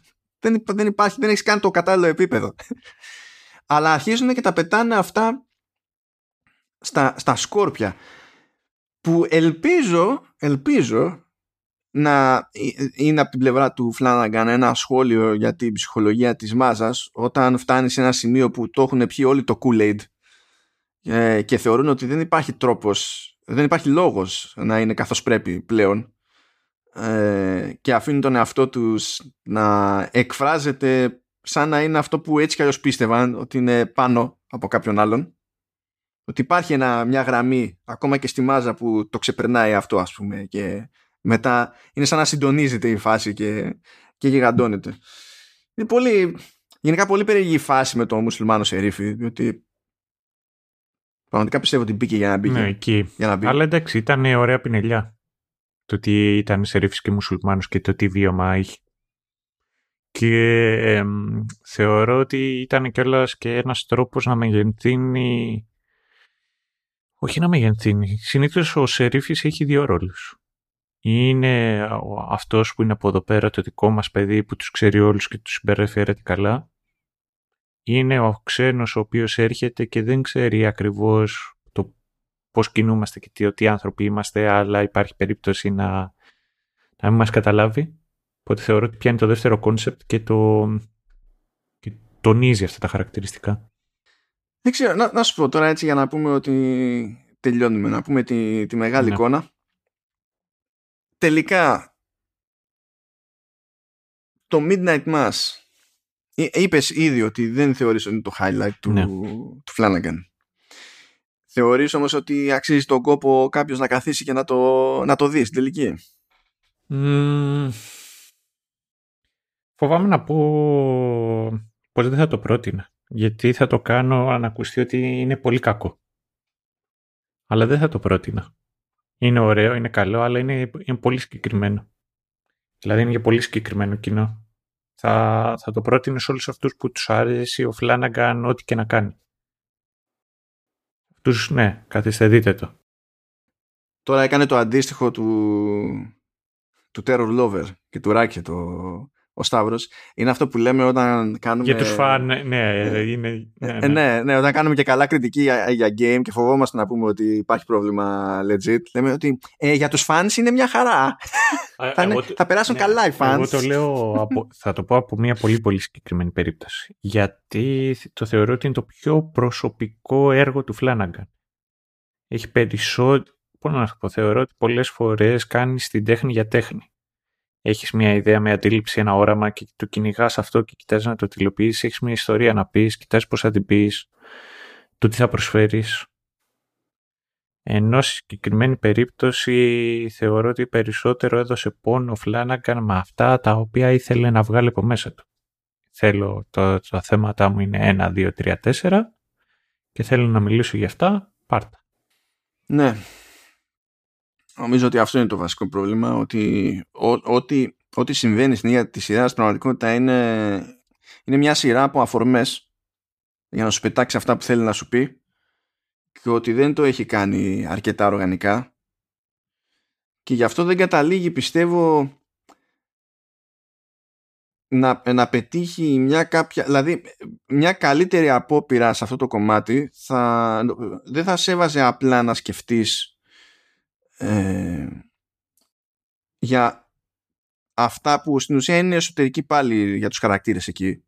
Ειδικά όταν κάνει την κουβέντα ο Ράιλι με, το, με, τον, με τον Πολ ε, για το έγκλημά του, για τον αλκοολισμό αλλά μετά και για την αποκάλυψη των πάντων ας πούμε.